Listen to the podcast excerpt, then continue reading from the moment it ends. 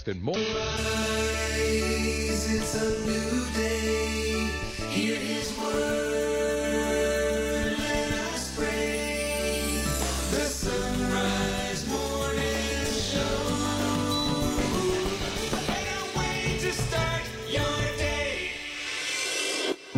It is Thursday, the 10th of August, the feast of St. Lawrence. Let's pray together in the name of the Father, and the Son, and the Holy Spirit. Let's pray for our deacons. Lord, you call deacons to be servants of your word and your table. Inspire in them a deep love for prayer, for preaching, and for the poor. You took your place among those caught by sorrow and distress. Fill all deacons with compassion for the sick and the suffering. You are the courage of martyrs. Protect those whose ministry takes them into dark and dangerous places. O Lord, the fire of your love filled the martyr St. Lawrence with the courage to defy the fear of death for the sake of the gospel.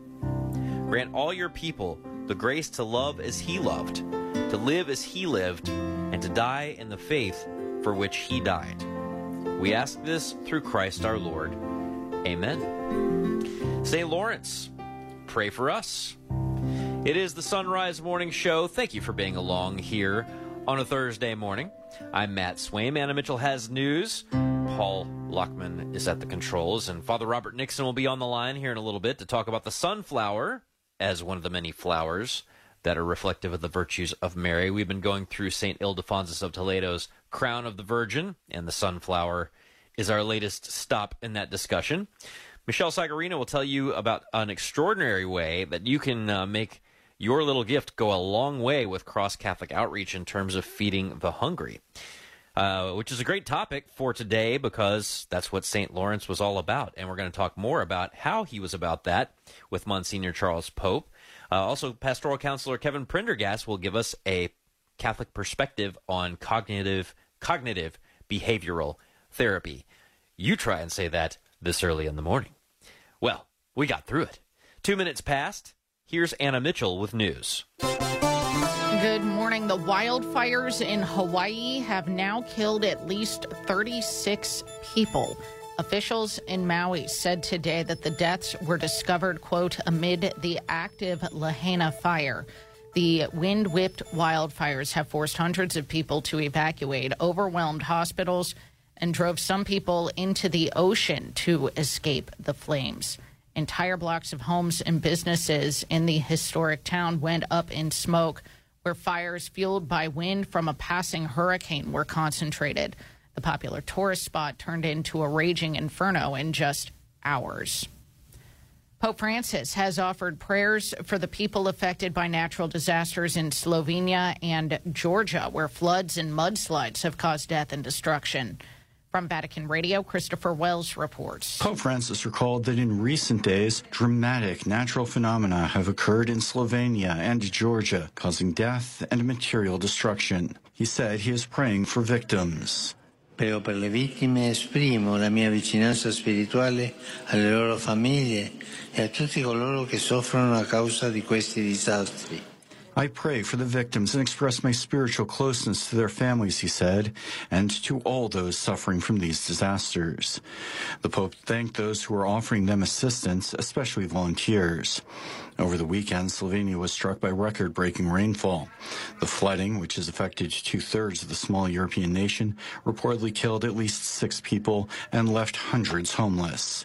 Meanwhile, in Georgia last Thursday, a massive landslide hit a resort area in the country's Shovi Mountains, about 140 kilometers northwest of Tbilisi, killing at least 19 people. The Pope also turned his attention once again to Ukraine and to the ongoing suffering in the war torn country. Recalling that on August 9th, the Church celebrates the feast day of St. Teresa Benedicta of the Cross, a martyr and co patroness of Europe, the Holy Father prayed that her witness might stimulate commitment to dialogue and fraternity among peoples and against all forms of violence and discrimination. He entrusted the dear Ukrainian people to her intercession with the prayer that they may soon find peace again.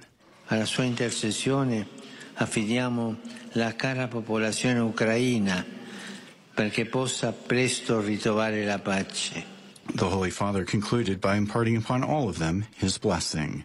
I'm Christopher Wells. U.S. bishops have criticized new pros- proposed regulations from the Equal Employment Opportunity Commission that would use the Pregnant Workers Fairness Act to advance abortion. Bishop Michael Burbidge released a statement this week saying this is wrong and contrary to the purpose of the act, which is to help make it possible for working mothers to remain gainfully employed if desired while protecting their health and that of their preborn children. He said the bishops supported this act and said the act is pro worker, pro family, and pro life. It is a distortion to use this law as a means for advancing abortion and the complete opposite of needed assistance for pregnant mothers. A Utah man wanted for allegedly making threats against President Biden and Manhattan District Attorney Alvin Bragg is dead. Officials say Craig Deleeuw Robertson was fatally shot by FD, FBI agents at his Provo home yesterday, and a neighbor heard the commotion. Robertson was shot while agents were attempting to serve arrest and search warrants. Authorities say Robertson's threats against Bragg included that he was going to New York, quote, to put a nice hole in his forehead.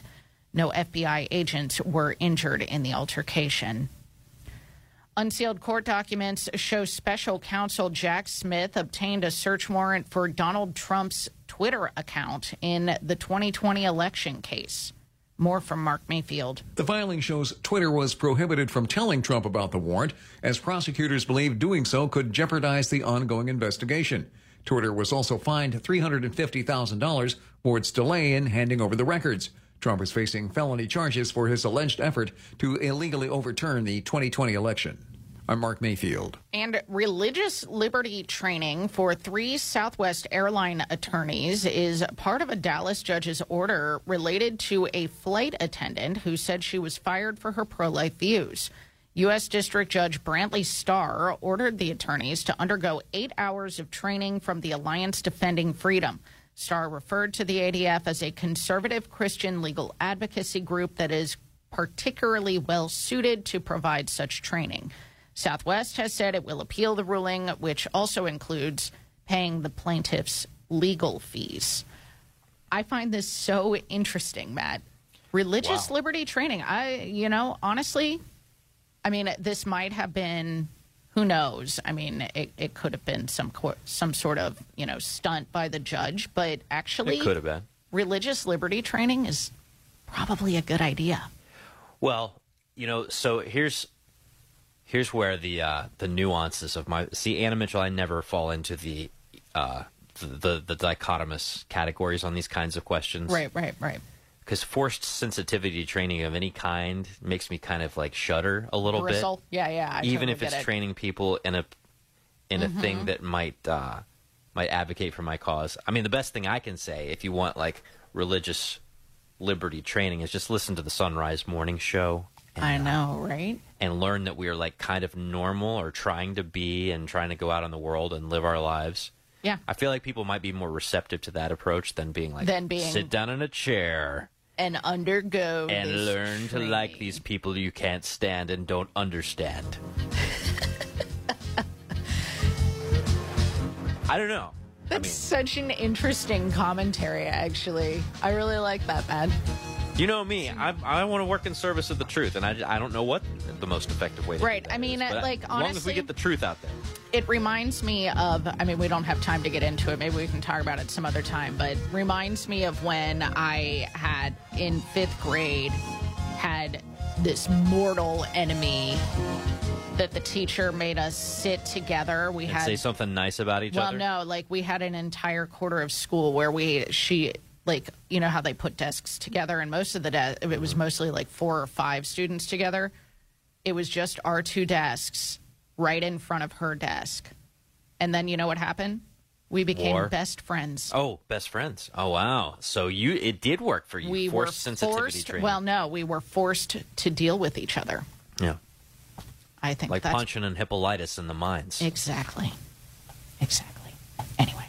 exactly like that. Today is Thursday, August the 10th. It is the feast of Saint Lawrence. Pray for us. Good day to have a grill out. we'll talk more about that later. Father Robert Nixon is back with us now on the Son Rise Morning Show. He's a Benedictine monk at New Norcia in Australia, translator of the Tan Resurrection series. We're going through his book, Crown of the Virgin by St. Ildefonsus of Toledo. Father, welcome back. Thank you very much, Eddie. Good morning. It's great to be with you. It is great to have you. And today we are reflecting on the sunflower, which St. Ildefonsus puts in the 20th place in the crown of the Virgin. And this, Father, I think might be my favorite description of the Blessed Mother so far. Can you tell us why he chose the sunflower? Absolutely. So, uh, Eddie, I agree with you. This is one of my very favorite chapters as well. He chooses the sunflower um, because, firstly, he compares the appearance of the Blessed Virgin to the sunflower with its, you know, it's a very fairly common flower and simple flower, but if you think about it, it's of a, a marvelously beautiful and striking appearance. And he talks about the way in which she illuminates, brings joy to everyone who looks upon her. He talks also about the, this characteristic of the sunflower from which it gets its name, of the fact that it um, rejoices in the splendor in the sight of the sun, which of course is so true for Mary. She rejoices in the sight of the Son, which is God and was her Son. So it's yeah, a very beautiful chapter, and he describes uh, th- this at the beginning. Like the sun arising upon the world from the realms above, thus does your visage, O Virgin Mary, shine upon the entire celestial palace of the heavens. And this beautiful face so captivated the King of Kings and Lord of Lords that he accepted the woes of our mortality and bestowed upon us the riches of his divinity. And thus you are rightly proclaimed to be the cause of our gaining all God's blessings not only life that lasts forever, but life that is filled with joy, virtue, and sanctity. That is such an incredible thought, Father. I mean, this was something, Yeah. it really struck me. I, I remember reading something like this in St. Louis de Montfort. I forget where, but um, where he was reflecting on the Blessed Virgin as the spouse of the Holy Spirit and just how beautiful and captivating she was to God. Yeah. I mean, that. I mean, it's just a beautiful thought. In, indeed, thi- this this is one of the, the very beautiful images we receive of of the heart of God being so captured by the beauty and the goodness of the Blessed Virgin Mary that he was he was drawn to humanity. He was drawn to the incarnation, and of course, in a way, this is a metaphor because um, his love for the Blessed Virgin, of course, reflected his his compassion for the entire race Yes. but to think about her as being the focal point of that, the kind of spousal relationship which he has of all human beings only with her. And I think we can we can read the Song of Songs in the light of the relationship between God and the Blessed Virgin Mary. It's it's a it's one of the most um, fascinating and illuminating ways to think about her, and to think about her as being um, the the beauty which drew God to earth in the form of His incarnate Son. Wow, wow, wow. Now, when you think about the sunflower, one of the most striking features of it is the fact that it does literally follow the sun through the sky um, throughout the day. And I thought that this was a beautiful comparison that he made to the Blessed Mother with that in mind. Yes, indeed. Um, he says it's known as the sunflower, and its name in Latin is the heliotrope, which is also an English name for it, but not very common. I had to look that one up. Because it seeks ardently and follows faithfully the sun. When the sun shines upon it, it rejoices in splendor. Yet when the sun disappears, it withdraws itself sadly. To this sunflower, O Mary, I compare you. And he says, When the Son of Justice, our Lord and Saviour, entered your room, womb in mortal flesh, how greatly you rejoiced. Your soul magnified the Lord in an embrace of ecstatic love. Yet when the Son, your Son, was handed over to torture and death, to the cross and the tomb, then you withdrew. tearful and dolorous, pierced by the bitterest so, sorrow of desolation. So I think this is a wonderful image to think that, that Mary receives her joy um, through the constant following of the Son. So this is, yeah, I think a, a, such a beautiful thing and something which we can also all try to emulate in our own way. The the turning of our attention always to uh, to God, our Savior. Absolutely. We've been talking to Father Robert Nixon, and you can find Crown of the Virgin by St. Ildefonsus of Toledo linked at sonrisemorningshow.com. Father, really appreciate it. Thank you so much.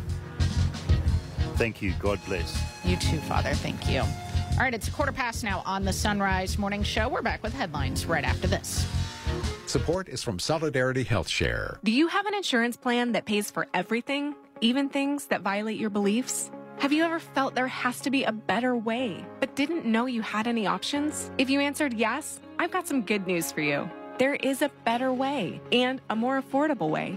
Solidarity Health Share can save you hundreds of dollars each month while actually supporting your beliefs. Because the best news is that Solidarity Health Share costs a whole lot less than insurance. It's time to jump in and put your money where your faith is and put some money back into your wallet at the same time. Join Solidarity HealthShare, a faith based healthcare sharing community. Prices start as low as $384 a month for families. Call to see how much you can save. 844 334 3245. That's 844 334 3245. Solidarity HealthShare, 844 334 3245. Do you use a single brew coffee maker at your home or in your workplace? The Carmelite Monks of Wyoming have single use coffee pods especially for you. Go to the Mystic Monk coffee site through our site, sunrisemorningshow.com, to browse the monk shot options. When you check out, we'll earn a commission. And why not brew it straight into a Son Rise Morning Show mug or travel mug? You can find those in our online store. Buy a mug and link for some monk shots for your Keurig at sonrisemorningshow.com. EWTN, communicating the faith. I had to go through fear, and thank God that I overcame the fear, and I just left it up to God. And now there's no more fear, there's just acceptance, and I'm just learning to listen. If you want to be closer to God, you just need to keep following His rules. And your application, your radio station, has helped me to always be positive and continue to listen to the rules and obey. EWTN. Live truth. Live Catholic. 17 past now on the Son Rise Morning Show. Let's take a look at headlines. The wildfires in Hawaii in the Maui area have now killed at least 36 people. Pope Francis resumed his general audience yesterday. It had been suspended through the month of July. He used the time to reflect on his World Youth Day experience in Portugal. And the Holy Father also offered prayers for people affected by natural disasters in Slovenia and Georgia. Next newscast coming up in about 12 minutes at the bottom of the hour as the Son Rise Morning Show continues here on the EWTN Global Catholic Radio Network. So today, the feast of Saint Lawrence, an early martyr of the church. He was uh, one of the one of the archdeacons of Rome, which was a really really important um, office to have in the early church in the time of persecution. Of course, um, Matt, the the Pope would obviously have this major target on his back, and so he had these seven deacons in Rome, and, and Lawrence being one of them, who went out and did the apostolic work of the Pope, who would very easily be noticed and, and probably martyred on the spot. Um, and so Lawrence being being one of those those great figures and uh, very much revered in Rome to this day. Yeah, San Lorenzo. Um, of course, uh, the there are like a million churches for him in Rome. Maybe not. I wanted million, to go but... through uh, Anna Mitchell. Uh, yeah, very often we talk about the the areas in which the uh, the saints of the day, are patrons. Mm-hmm. You know, there. I don't know. I don't know of any United States dice. Oh, I take that back. I take that back. Uh, Amarillo, Texas. Good morning to you. Has him on the list. But, That's um, awesome. But as I'm looking at the list of Italian dioceses, there's got to be like three dozen dioceses in, in Italy No that are under the patronage of St. Lawrence. No doubt. Of course, he was um, martyred by being grilled alive, and so that makes him the uh, patron saint of barbecuers. And Well, you know what I always say, Anna Mitchell, what's that? because there's a debate over when to take down your Christmas tree. Some people say, you know, after Epiphany. Some say at the presentation, or you know, one of those times is when Right, I- right, right. Anna Mitchell leaves up her Christmas tree till the feast of St. Lawrence, and then burns it in a barbecue. You're so right. That's how we do it around here. Yep, it's totally true. Totally. St. Lawrence, pray for us. It's 21 minutes past the hour. In this crazy world, where can Catholics go with their hard earned money and not support businesses that go against our faith? Check out the Angels List on sacredheartradio.com. It's a list of businesses owned and operated by our Catholic brothers and sisters who underwrite Sacred Heart Catholic Radio. And if you'd like to get your business on the Angels List, email me, Leah, at sacredheartradio.com. That's Leah at sacredheartradio.com. Support for Sacred Heart Radio is from Hoting Realtors. Equipped with the latest technology and market knowledge, Hoting Realtors can make the buying and selling process easier. 513-451-4800 and hoting.com. Why wait in endless lines at the pharmacy when Brosart Pharmacy, a proud supporter of Sacred Heart Radio, can fill your prescriptions in a timely manner with high quality? Brosart Pharmacy, fast, friendly service without the wait at brosartpharmacy.com. Support for Sacred Heart Radio is from Delhi and Harrison Pet Centers with everything your pet needs from guppies to puppies. Offering curbside pickup in store and online shopping at DelhiPetCenter.com. That's DelhiPetCenter.com. Wimberg Landscaping, a proud supporter of Sacred Heart Radio, has been beautifying properties for over 40 years. Wimberg offers professional one-stop landscaping services from initial design and installation of all plant materials and hardscapes to ongoing maintenance, including lawn service, leaf and snow removal. Wimberg Landscaping, 513-271-2332 or on the web at wimberglandscaping.com. That's wimberglandscaping.com. Longtime underwriter and proud supporter of Sacred Heart Radio, Cincinnati Right to Life ensures that God given human rights are guaranteed for all simply by being human, regardless of age or stage, ability or disability. CincinnatiRightToLife.org.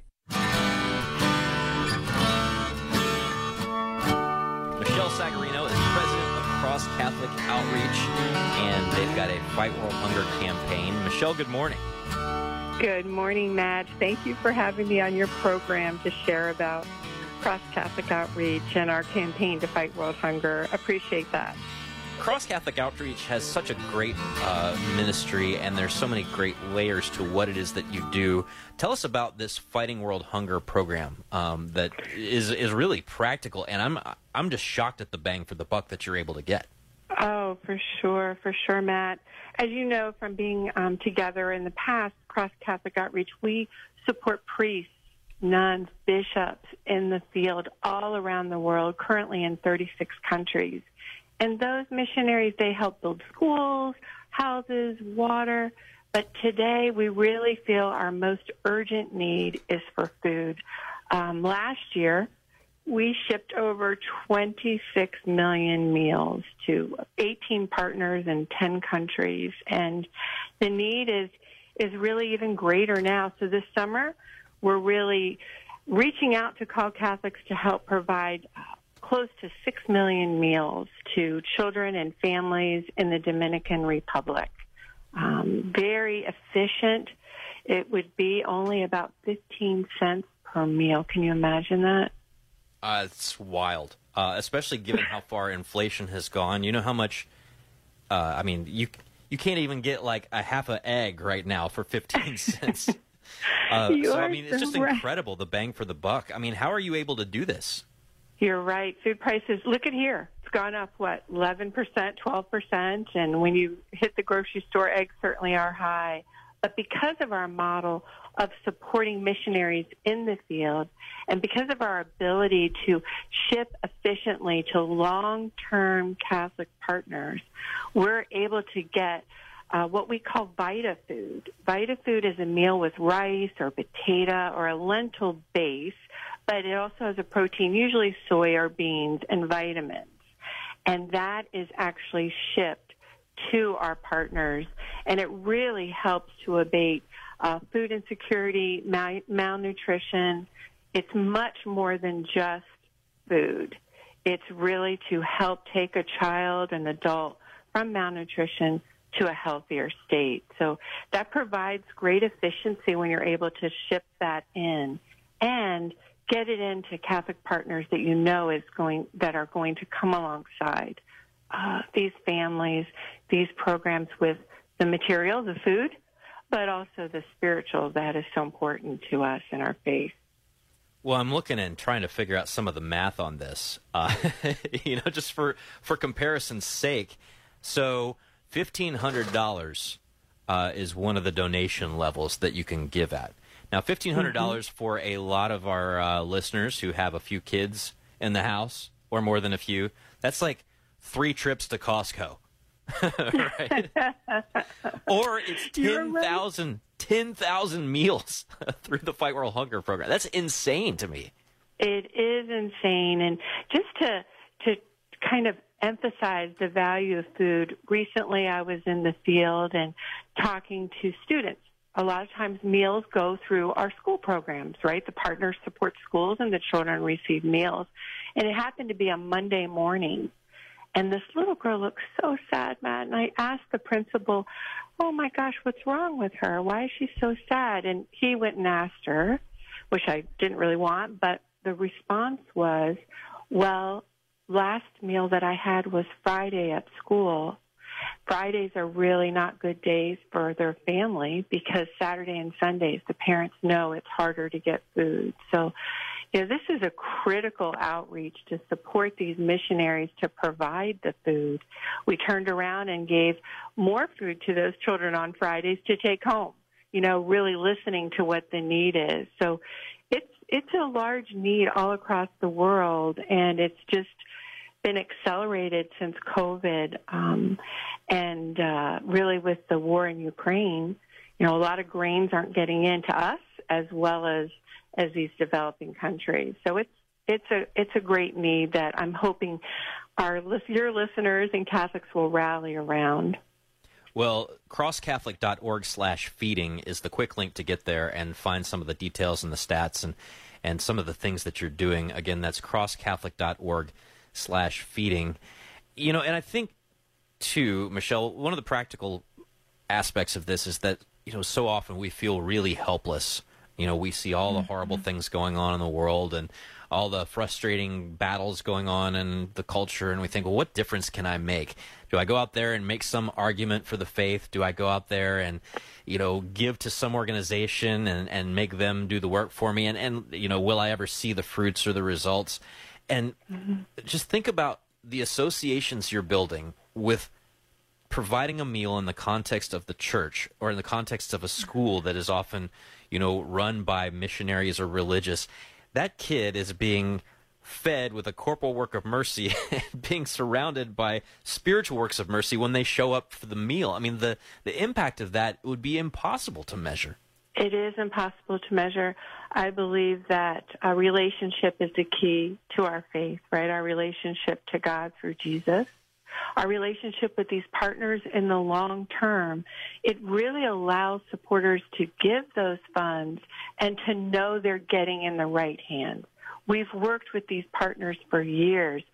Fundacep, run by Bishop in um, Dominican Republic, Good Samaritan Hospital, a hospital that's providing medical supplies throughout Dominican Republic. All of these partners we know, we trust, and we know how they're going to provide the food. And when a donor does decide to join this cause, they'll be updated.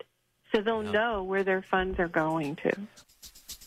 Well, thanks so much, Michelle Sagarino from Cross Catholic Outreach. You can find a link to give to this effort at, at uh, sonrisemorningshow.com. Again, don't forget, St. Lawrence himself said the poor were the treasures of the church. Half past the hour, here's Anna with news. Good morning. At least 36 people are dead as a massive wildfire burns out of control on Hawaii's Maui Island. Lieutenant Governor Sylvia Luke said yesterday hurricane force winds in the region and drought conditions have fueled this fire. It's devastated the tourist town of Lahaina on the northwestern tip of Maui. The Coast Guard says it's rescued at least a dozen people in Lahaina. Officials say they are optimistic that the blaze will eventually be under control. Pope Francis has offered prayers for those affected by natural disasters in Slovenia and Georgia, where floods and mudslides have caused death and destruction. He did so at his general audience yesterday, which resumed after a July hiatus. He also prayed for Ukraine through the intercession of St. Teresa Benedicta of the Cross, co patron of Europe, on her feast day, praying that they may soon find peace again. During his catechesis, the Holy Father reflected on his experience in World Youth Day. He said, It was a gift of God felt by all. Federal officials say a Utah man was shot and killed during an FBI raid related to threats against President Biden.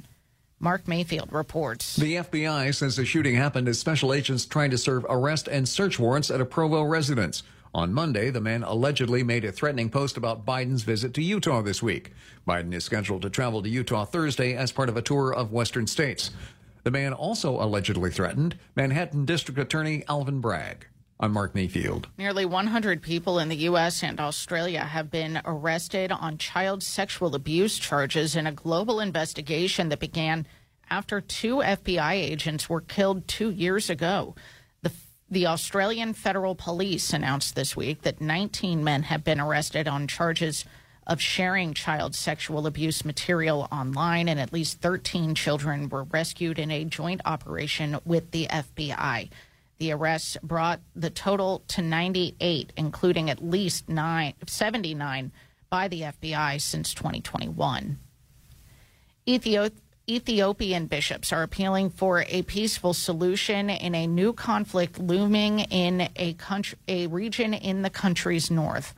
From Vatican Radio, Lisa Zengarini reports. Fighting broke out across Ethiopia's second most populous region earlier last week between the Fano militiamen and federal troops, prompting Prime Minister Abiy Ahmed to declare the state of emergency. During the two-year civil war in neighboring Tigray, Fano militias and the Ethiopian army were allies. However, their relations have deteriorated, in part over recent efforts by federal authorities to weaken regional paramilitary groups. In a message released this week on the occasion of the annual 15-day fast for the Assumption of Mary, the Catholic Bishops' Conference of Ethiopia urged both parties to stop the fighting and find a peaceful solution to their differences through dialogue. We believe that the political will of the government is very important for the dialogue to take place, the bishop said. At the same time, the bishops invited all people of faith and of goodwill to pray for justice and peace to prevail in Ethiopia. The civil war in Tigray broke out in November 2020 after months of rising tensions between the federal government and rebels of the Tigray People's Liberation Front, killing over 3,000 civilians and displacing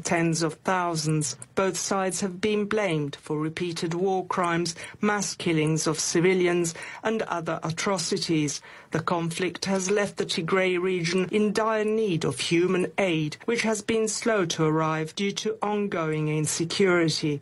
I am Lisa Zengarini.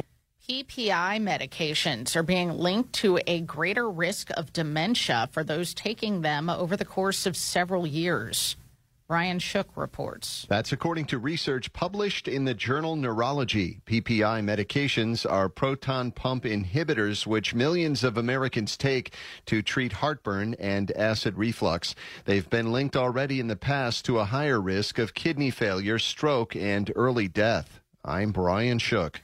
And unsealed court documents show that special counsel Jack Smith obtained a search warrant for Donald Trump's Twitter account in the 2020 election case. That's the news. It's 35 past the hour.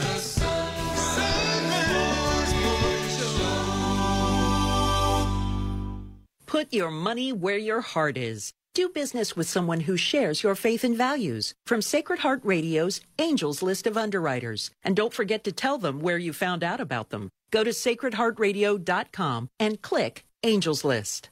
This is Chris Knochelmann, owner of Schneller Knochelmann, Plumbing, Heating, and Air. Our family has been a proud supporter of Sacred Heart Radio for more than a decade, and we encourage other businesses to do the same.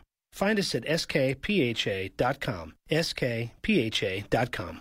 Support for Sacred Heart Radio is from Stegman Landscape. Serving the tri state since 1979, Stegman Landscape can create a picture perfect landscape all year long. From design, installation, and maintenance to retaining walls, patios, and outdoor fireplaces to enjoy any season. Stegman Landscape can do it all. Stegman Landscape, making the world more beautiful one yard at a time. 859 781 1562 and online at stegmanlandscape.com. It's 24 minutes before the hour on this feast of St. Lawrence, Thursday, August the 10th. Your forecast is brought to you on Sacred Heart Catholic Radio by Schneller Knochelmann Plumbing, Heating, and Air online at skpha.com. To be a fairly nice day today, it looks like. Right now, temperatures in the mid to upper 60s as you're heading out the door. For Cincinnati, it'll be a cloudy morning, then partly cloudy this afternoon with a high of 82 degrees. A few clouds tonight with an overnight low of 67. Partly cloudy and a little warmer tomorrow with a high of 87 degrees. For the Miami Valley Dayton area, cloudy early, then partly cloudy this afternoon, a high of 82. Partly cloudy with a spotty shower or storm tonight and an overnight low of 62. Partly cloudy with a spotty shower or storm possible tomorrow and a high near 87. This is Sacred Heart Catholic Radio.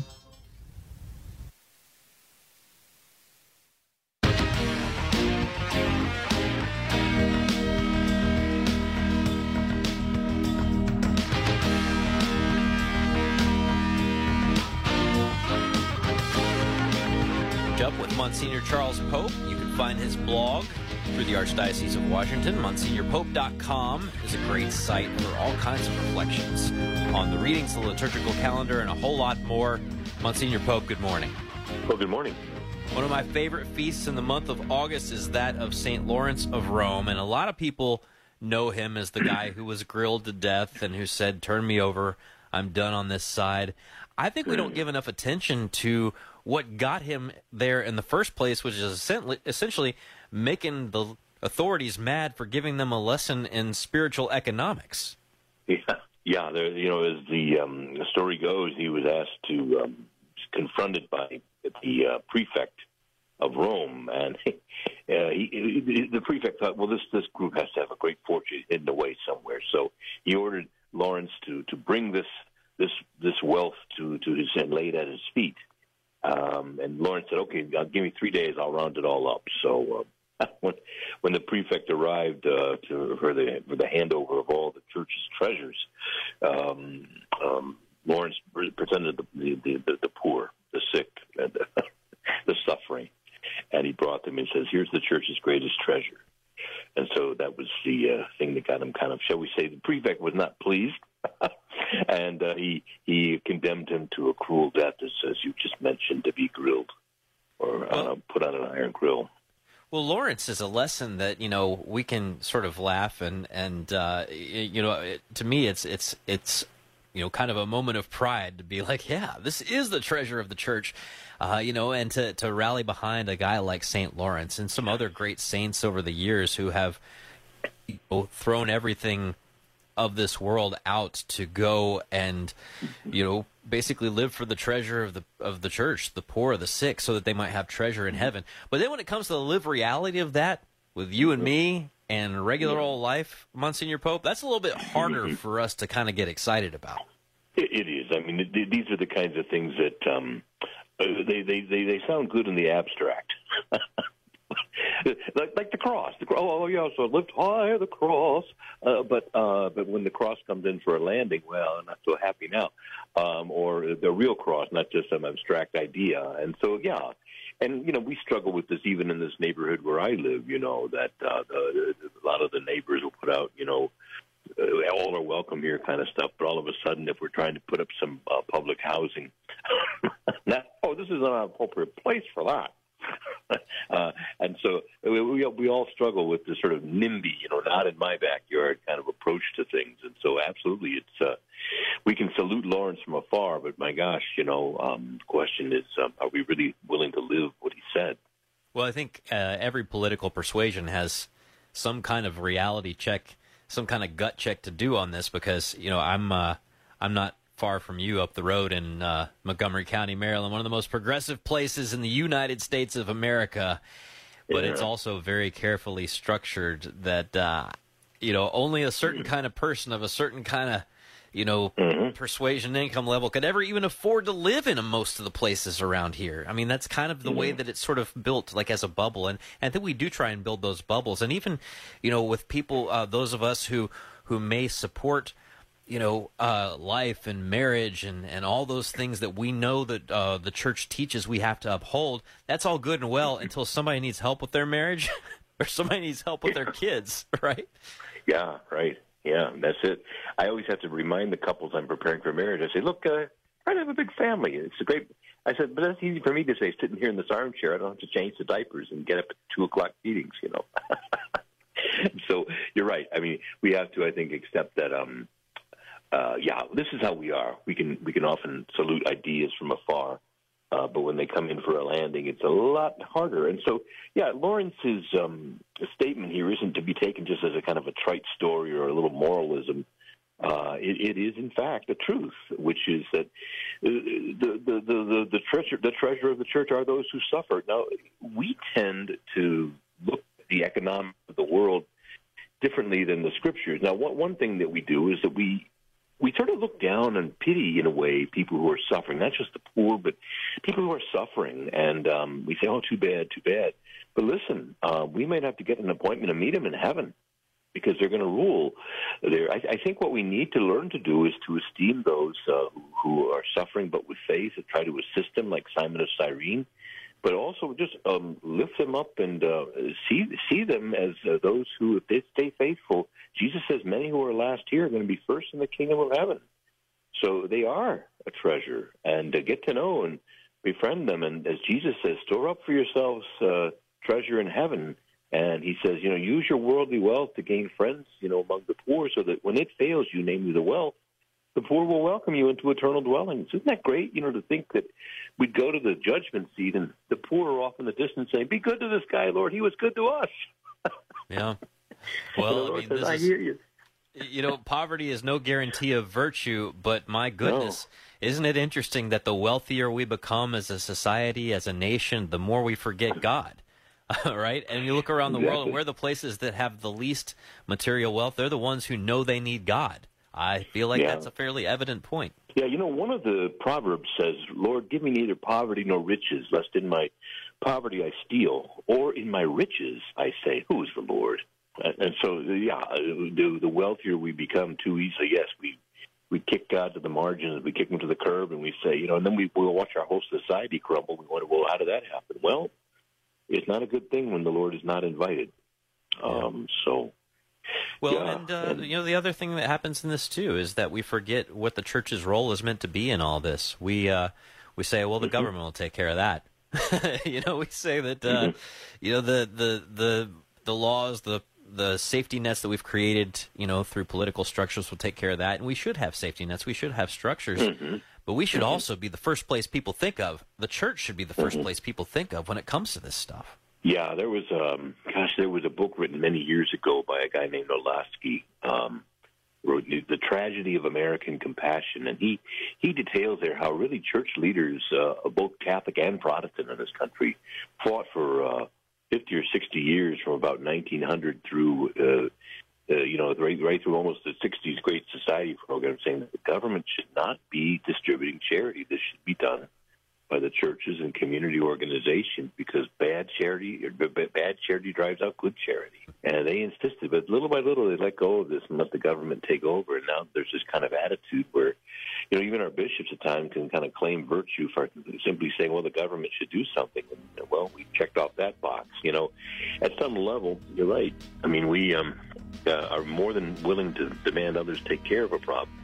Not just the church, but all, all of us Americans. Uh, but yeah, not in my backyard, though, please. Well, some convicting stuff on this feast of St. Lawrence. Anna Mitchell, I know that uh, it's easy for me to point the finger and say other people lean on policies and programs, you know, but uh, I lean on those things too. And I need to be looking around and seeing how I am engaging with the treasures of the church, me personally, today. so um, I think we all got kind of some work to do, but I know for me, I can't really say what kind of work you got to do, but I know that I need the help of St. Lawrence to see God in the people around me every day and to see, well, as Monsignor Pope was just pointing out, that these are the treasures of the church. Um, so, the Lord is close to the brokenhearted, as it says elsewhere in the Psalms. We're back with Kevin Prendergast and headlines right after this. It's a quarter till. Support for the Son Rise Morning Show is from Visiting Angels. Visiting Angels provides experienced, compassionate care to millions of aging adults nationwide by keeping them safe and healthy in the comfort of their own home. Whether it's a short break for caregivers or for long term assistance, Visiting Angels provides hygiene, meals, light housework, companionship, and more. And services are available up to 24 hours per day. Visiting Angels, online at visitingangels.com. That's visitingangels.com. Franchise opportunities available. Are you looking for peace? Longing for joy? Want to meet the giver of all goodness? God is calling the laity to bring Ignatian prayer into the suffering world.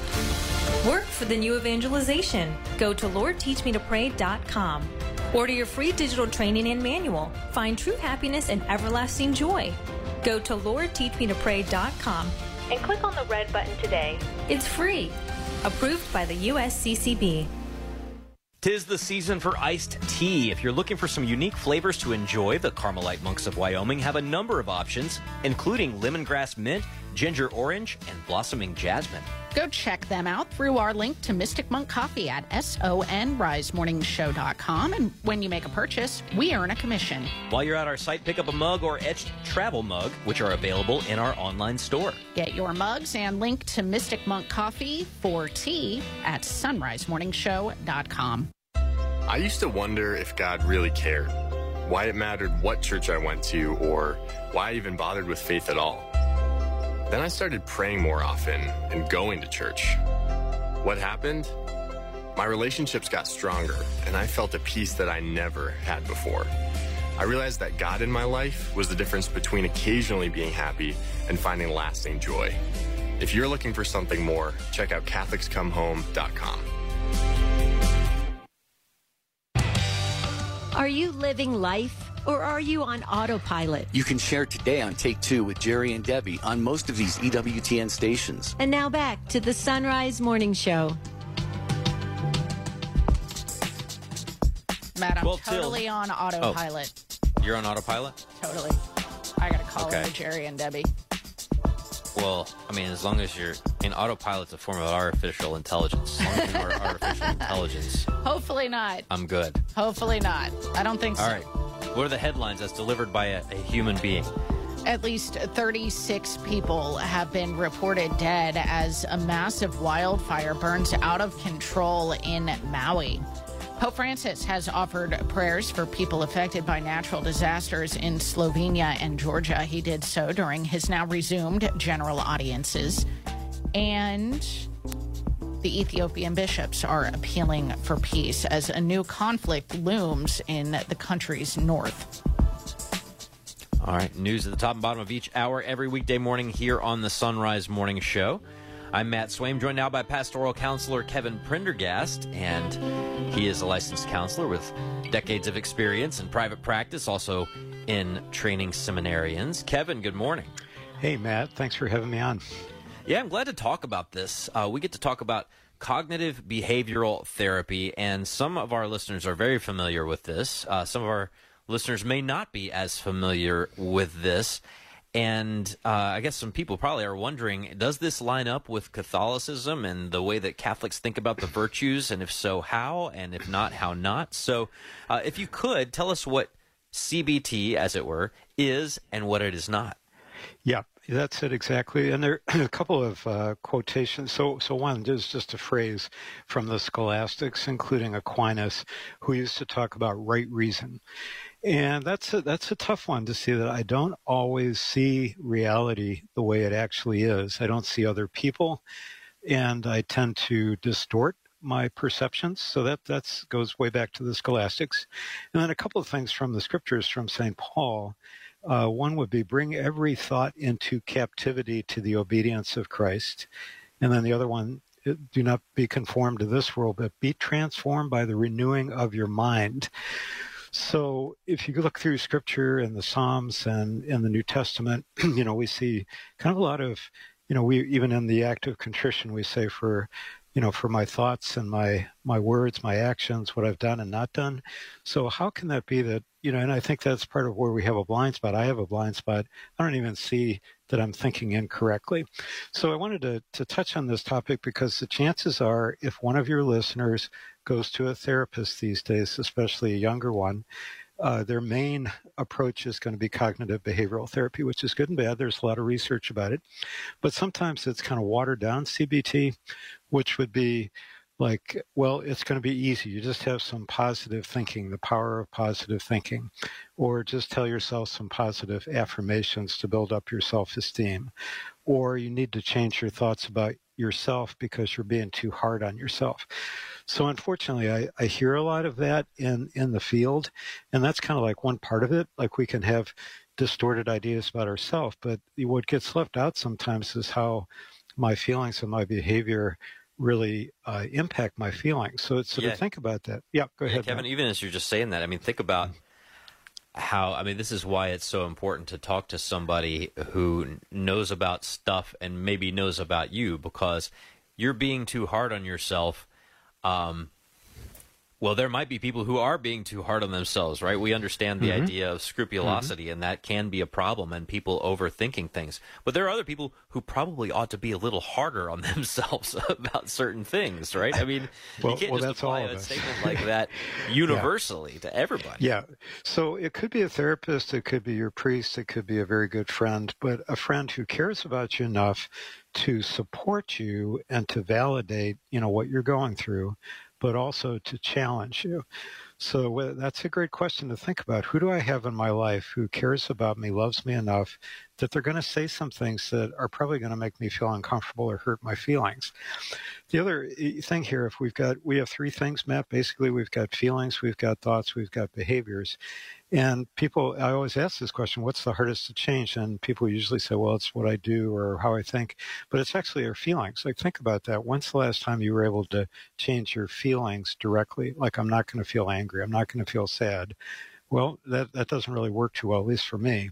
But if I change my thinking and I change what I'm doing, I can look at the situation differently. I could get up and actually take some constructive action. So that's the that's the, the hard part about CBT. And then I think that some of of us might uh, preach that cognitive behavioral therapy is kind of easy. You know, you just have to change your thinking. And my my thought, I, I remember Dr. Albert Ellis, and I had a chance to go to some of his classes, who was one of the founders of this way of thinking, he would he would grab his lapel and he would say, Albert, that was his first name. Albert, I have to I have to vigorously dispute. I have to argue. I have to fight against these crazy ideas that you have in your head because you're not thinking right. So he would he would say that to himself, and it was funny, but it made the point that we have to put vigorous effort in. And this goes back even in the secular world. Uh, you know, the old Stoics. One of the great Stoics would say people are not disturbed so much by events and things that happen, but by the views that they take of those events or people or happenings. So if we, we get that, and what are what are some of these core beliefs? I think one would be like I'm a victim, and maybe I have had trauma in my past, but if I get into a victim identity, so that if people are picking on me, I can never get over that. I'm a broken person. I have people that come in and tell me I just feel defective. So that's one part. The other one would be it's everybody else's fault. So to blame. So when we think about this and do our examination of conscience to see, you know, where am I ruminating about the bad things that have happened? Or a nine year old client of mine once finally kind of got out of his anxiety by saying, you know, I, I was thinking it was going to kill me. It was just intolerable. But you know, Mr. Kevin, it's really just uncomfortable. Well, that was a great reframe for a nine year old. Like, I can deal with this. It's not going to kill me. This is not the worst thing that I could possibly go through. Life is difficult, but that doesn't mean it's going to destroy me. So, again, you know, reframing. I, one of the things I tell myself, Matt, these two little things, I think of people that I really admire, that I look up to, and I would say, well, how does my friend Keith or my friend Frank, how would they look at this situation? Even if they're not right there, I can't call them. What would they do in this situation? Or actually, to myself, I look in the mirror and I say, Kevin, how would an adult, how would a grown up look at this situation? And it makes me laugh because I realize that I'm not thinking like an adult. I don't have that right reason. I'm not thinking like a, a mature uh, adult, I've got this childish thinking.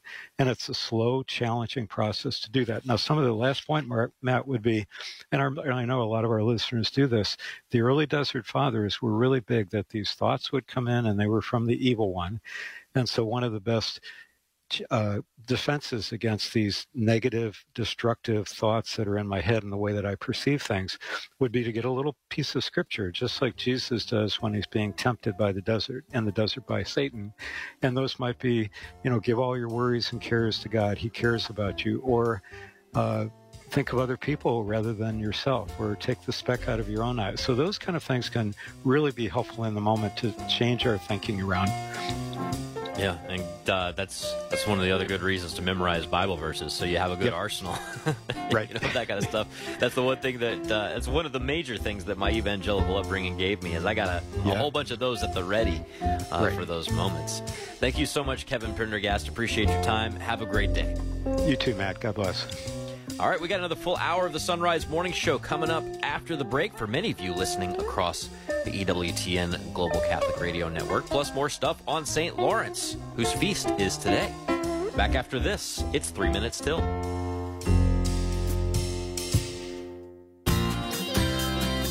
I'm Father Rob Jack. Join me this afternoon for Driving Home the Faith when Father Jonathan Meyer will discuss the Eucharistic revival of the Church. Dr. Jennifer Roback Morse will share the latest news from the Ruth Institute.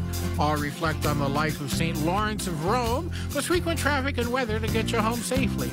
That's this afternoon beginning at 4 on Sacred Heart Radio. You're on the road to Christ the King. Driving home. Proud supporter of Sacred Heart Radio, Cincinnati Right to Life ensures that God given rights are guaranteed for all simply by being human, regardless of age or stage, ability or disability. More information at 1 800 712 HELP. Wimberg Landscaping, a proud supporter of Sacred Heart Radio, has been beautifying properties for over 40 years. Wimberg offers professional one-stop landscaping services from initial design and installation of all plant materials and hardscapes to ongoing maintenance, including lawn service, leaf and snow removal.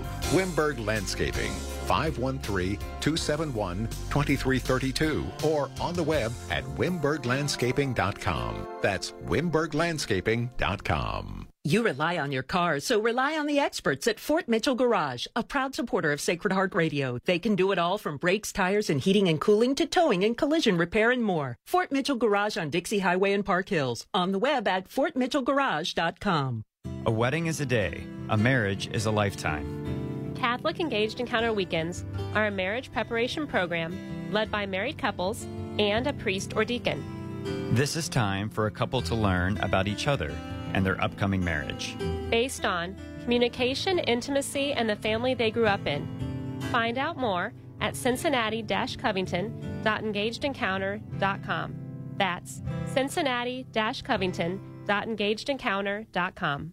Hi, I'm Jim Akers, board member with the Cincinnati chapter of Legatus, Catholic business leaders and their spouses meeting the challenge of balancing faith, family, and business. We meet once a month for Mass and dinner, along with a local or national speaker and a wonderful venue throughout the city. Many of our speakers you have heard right here on Sacred Heart Radio. Please think about joining our group of Catholic leaders and become an ambassador for Christ in your business or profession. Contact us at cincinnati at legatus.org. That's cincinnati at legatus.org. Support for Sacred Heart Radio is from Molly Maid of Westchester. Insured, screened, and drug-free employees deliver service with a 100% satisfaction guarantee. 1-800 Molly Maid or at mollymaid.com. Molly Maid, a clean you can trust. This is Father Benedict O'Cinnsealaigh, the pastor of Our Lady of Victory in Delhi. Thank you for listening to Sacred Heart Catholic Radio. 740 WNOP Newport, 910 WPFB Middletown, or get the app, stream, podcast, and more at sacredheartradio.com. Arise, it's a new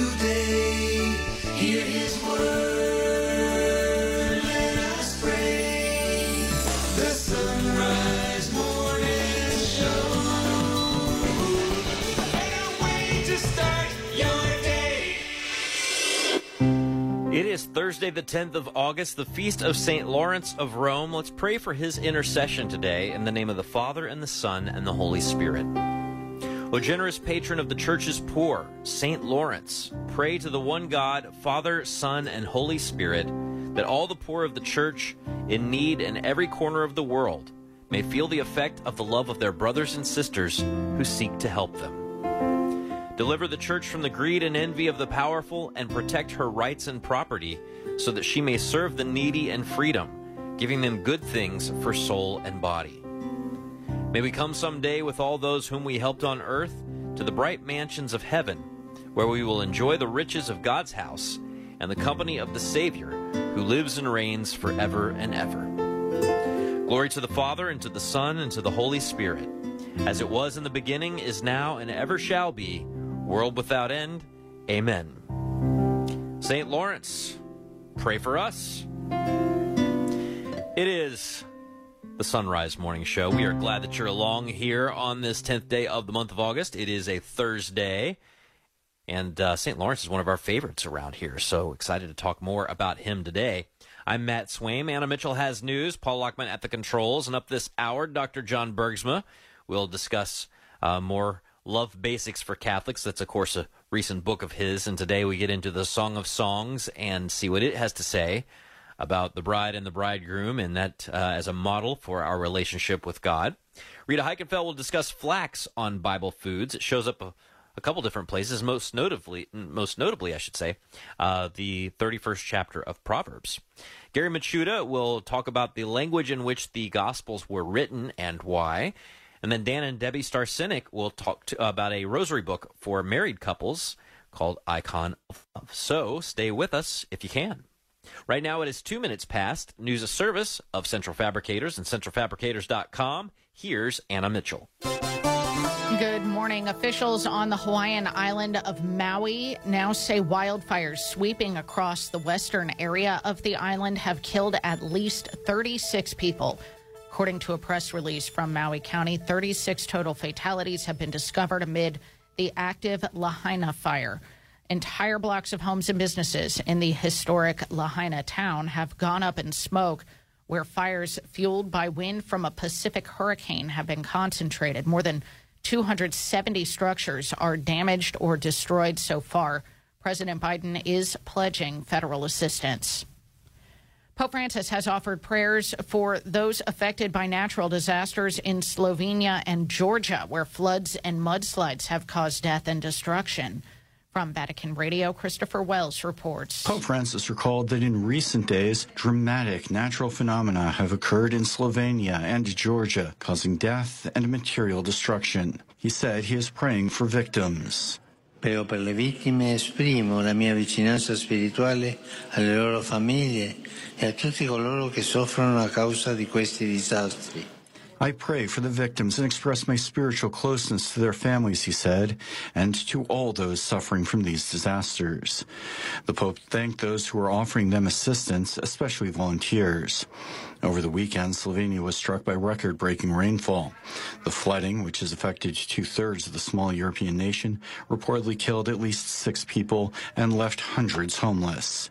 Meanwhile, in Georgia last Thursday, a massive landslide hit a resort area in the country's Show Mountains, about 140 kilometers northwest of Tbilisi, killing at least 19 people. The Pope also turned his attention once again to Ukraine and to the ongoing suffering in the war torn country. Recalling that on August 9th, the Church celebrates the feast day of St. Teresa Benedicta of the Cross, a martyr and co patroness of Europe, the Holy Father prayed that her witness might stimulate commitment to dialogue and fraternity among peoples and against all forms of violence and discrimination. He entrusted the dear Ukrainian people to her intercession with the prayer that they may soon find peace again. Alla sua intercessione affidiamo la cara popolazione ucraina perché possa presto ritrovare la pace. The Holy Father concluded by imparting upon all of them his blessing. I'm Christopher Wells. Pope Francis resumed his Wednesday general audiences yesterday after having them been sus- having been suspended through the month of July as per usual. The Holy Father used his catechesis time to reflect on his experience in the past week in Portugal for World Youth Day. He called it a gift of God felt by all. Federal officials say a Utah man was shot and killed during an FBI raid related to threats against President Biden yesterday morning. The FBI said the shooting happened as special agents tried to serve arrest and search warrants at a Provo residence. On Monday, the man allegedly made a threatening post about Biden's visit to Utah this week. He's scheduled to travel to the state as part of a tour of western states. The man also allegedly threatened Manhattan District Attorney Alvin Bragg. Unsealed court documents show special counsel Jack Smith obtained a search warrant for Donald Trump's Twitter account in the 2020 election case. More from Mark Mayfield. The filing shows Twitter was prohibited from telling Trump about the warrant, as prosecutors believe doing so could jeopardize the ongoing investigation. Twitter was also fined $350,000 for its delay in handing over the records. Trump is facing felony charges for his alleged effort to illegally overturn the 2020 election. I'm Mark Mayfield. And a member of the legendary band The Band has died. Guitarist and singer songwriter Robbie Robertson and the band were responsible for classics like The Weight, Up on Cripple Creek, and The Night They Drove Old Dixie Down. And my favorite, Ophelia. Their 1976 farewell concert was made into a movie by famed director Martin Scorsese, who enlisted Robertson as composer and music supervisor for numerous movies. His highly acclaimed self titled solo album was nominated for a Grammy for Best Male Rock Performance. Robertson died yesterday at the age of 80 after a long illness. May he rest in peace. Big So- fans of the band over here. Well, I, know that uh, your you- husband's band covers, Covers almost every single almost song every you just singer- mentioned. Yeah, exactly. So I had a a, a wild realization a I little was bit jamming out to Up on Cripple Creek this morning. I know you sent me the link. So uh, a while back, I uh, had this wild realization when I uh, there's the the Tracy Chapman song "Give Me One Reason," Uh huh. and I always thought the lyrics were "Give me one reason to steal," but apparently it's "Give me one reason to stay, Stay here." Here. don't- Yeah. yeah. I only rep- recognized this very recently, and I just like literally as you were reading that story had a shocking, I mean, a shocking realization Oh boy. about this about a song by the band. You know the song "The Weight." Yeah. I never looked up the lyrics. I thought the lyrics were "Take a load off, Annie." Yeah. That they're not. It's Fanny. Yeah, it's I know. "Take a load off, Fanny." yeah. I know. I would.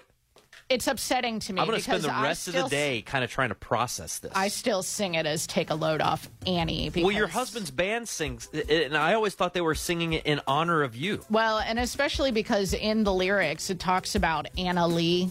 Yeah, I thought that there was a connection there. I know, I know, I know. I still say Annie because it's me and Take a load off, Annie. comma, Annie. No, it's take a load off, comma, Fanny. I'm, I'm. I know. It was I'm a huge shook, argument. as the young people would say. It was a I'm huge shook. argument. You know, uh, his bandmate Lucas. Lucas Yes. and I, we fight about this. It's fine. Okay. Shook. Take a load off Annie. I get it, man. Totally get it. Well, I'm. We're gonna move on. I could talk about that for hours. How I changed the lyrics to the weight. Anyway, may Robbie Robertson rest in peace. Joining us now on the Son Rise Morning Show, Dr. John Bergsma. We've been going through his book, Love Basics for Catholics, illustrating God's love for us throughout the Bible. Good morning, Doc. Good morning, Anna. So, Doc, we have been studying the Song of Songs in Love Basics, and we've talked about the romance in this book as as being a metaphor for God and the church, which is awesome because then, Doc, we can keep this book at a bit of a distance, right? Uh, many of us, maybe most of us, as we've mentioned in previous conversations, kind of squirm when we read Song of Songs as if we're being kind of voyeuristic when when we're reading it. But should we be understanding this book on a, a natural level as much as the spiritual level? Well, you know, the relationship between God and the church is reflected in every marriage, every Christian marriage. And so, yeah, the, you know, the Song of Songs does celebrate, you know, the natural goodness of the body, of husbands and wives, of beauty. Um, all these things are good. They're not, uh, you know, sinful or evil in themselves. And if they were, God wouldn't be able to take them up as images of his relationship with his own people. So yeah, there, there's the the element of also celebration of human marriage in the Song of Songs because it's a sacrament.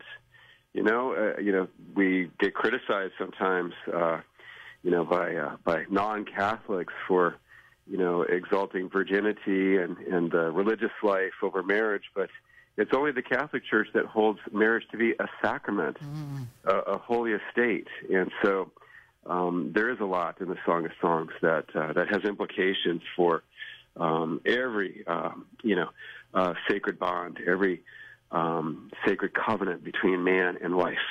Yeah. So, how do we see in the Song of Songs sort of the the beginnings of of this teaching of the body as a temple? Yes, there's beautiful imagery. I mean, there's there's four times in the Song of Songs where the uh, uh, the couple describe each other's body, and three times the uh, bridegroom describes the body of his bride, and uh, once the bride describes the body of her bridegroom. And sometimes when the bridegroom describes his bride's body, he uses imagery from the land of Israel, and we've talked about that mm-hmm. before, how she represents the land of Israel and, and uh, the people of God in covenant relationship to him. But sometimes when he describes her body, he describes her as the Garden of Eden. And that's beautiful in itself, mm-hmm. but we also have to remember the Garden of Eden was the original temple. It was a temple garden. And so that implies that her body um, has a sacred nature to it. And that goes all the way back to Genesis 2, where Eve's body is described as being built uh, by God, not made, not formed, but built uh, from Adam's uh, rib. And the reason it says that, of course, is because she is a temple. And likewise, when the bride describes the body of her bridegroom in chapter 5, uh, she goes from head to toe and she uses these images of gold, of ivory, of alabaster, of golden pedestals, um, of various spices. And if you look for the background of all these images that she's using, Anna, they're being taken from the Jerusalem temple. So he's being described as if his body, indeed, was also a temple. Wow. This is incredible. Now, one thing that that people can kind of get confused about though when it comes to the Song of Songs, I mean, it's like all this stuff in here that we're that we've been talking about. Um, it's all being said and prior to their marriage, right? So how do we how do we address that, Doc? Yeah, actually, all of the descriptions that we have in the song are really, if you look carefully um, in the context of dreams and daydreams. Mm-hmm. And so the general attitude of the Song of Songs is this longing for the upcoming marriage and visions of what the marriage will be like. But at the end of the book, um, they still have not been married. They call to each other Um, and we have a final scene where they're calling back and forth on the night when the bridegroom shows up with his groomsmen to escort the bride to their wedding. So we have to look at the Song of Songs as visions of anticipation, of dreams, of uh, the union between um, between bridegroom and bride, and that applies to us as Christians as, as visions of heaven. You know, this this is speaking to us through images of, of what it's going to be like to be in the beatific vision, what it's going to be like to be embraced by by Jesus uh, forever. Um, it just you know the sweetness of the exchange of love, and uh, so I think that's how we deal with it, Anna. Hmm. How do you know that they were chaste? Yes, because of the uh, the rather explicit and not very subtle uh, language that's used in various places, like a garden enclosed is my sister, my bride. A garden enclosed, a fountain sealed, in uh, chapter four twelve, and I don't need to explain what that's referring to. And in chapter eight, um, actually in eight, uh, ten, and eleven.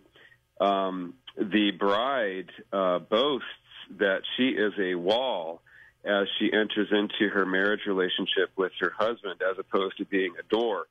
And uh, we could mention some other places as well. But um, it, the Song of Songs actually really does value uh, chastity uh, before marriage because it's about exclusivity. It's about saving oneself so that you can give yourself wholly to your spouse, and that when you give yourself wholly to your spouse, there's no baggage uh, from previous relationships. There's no qualification of that. It's just kind of a pure act of self gift, and I'm giving to you something that I've never given to anybody else, and that really helps to strengthen that indissoluble marital bond. Beautifully put. We've been talking to Dr. John Bergsma. You can find Love Basics for Catholics from Ave Maria Press linked at sonrisemorningshow.com. Doc, as always, really appreciate it. Thank you so much. You bet. Talk to you next time. Sounds good. All right. It is 16 past now on the Son Rise Morning Show. We're back with headlines right after this. Support is from Solidarity Health Share. Do you have an insurance plan that pays for everything, even things that violate your beliefs? Have you ever felt there has to be a better way, but didn't know you had any options? If you answered yes, I've got some good news for you. There is a better way and a more affordable way. Solidarity Health Share can save you hundreds of dollars each month while actually supporting your beliefs. Because the best news is that Solidarity Health Share costs a whole lot less than insurance. It's time to jump in and put your money where your faith is and put some money back into your wallet at the same time. Join Solidarity Health Share, a faith based healthcare sharing community. Prices start as low as $384 a month for families. Call to see how much you can save. 844 334 3245. That's 844 334 3245. Solidarity Health Share. 844 334 3245.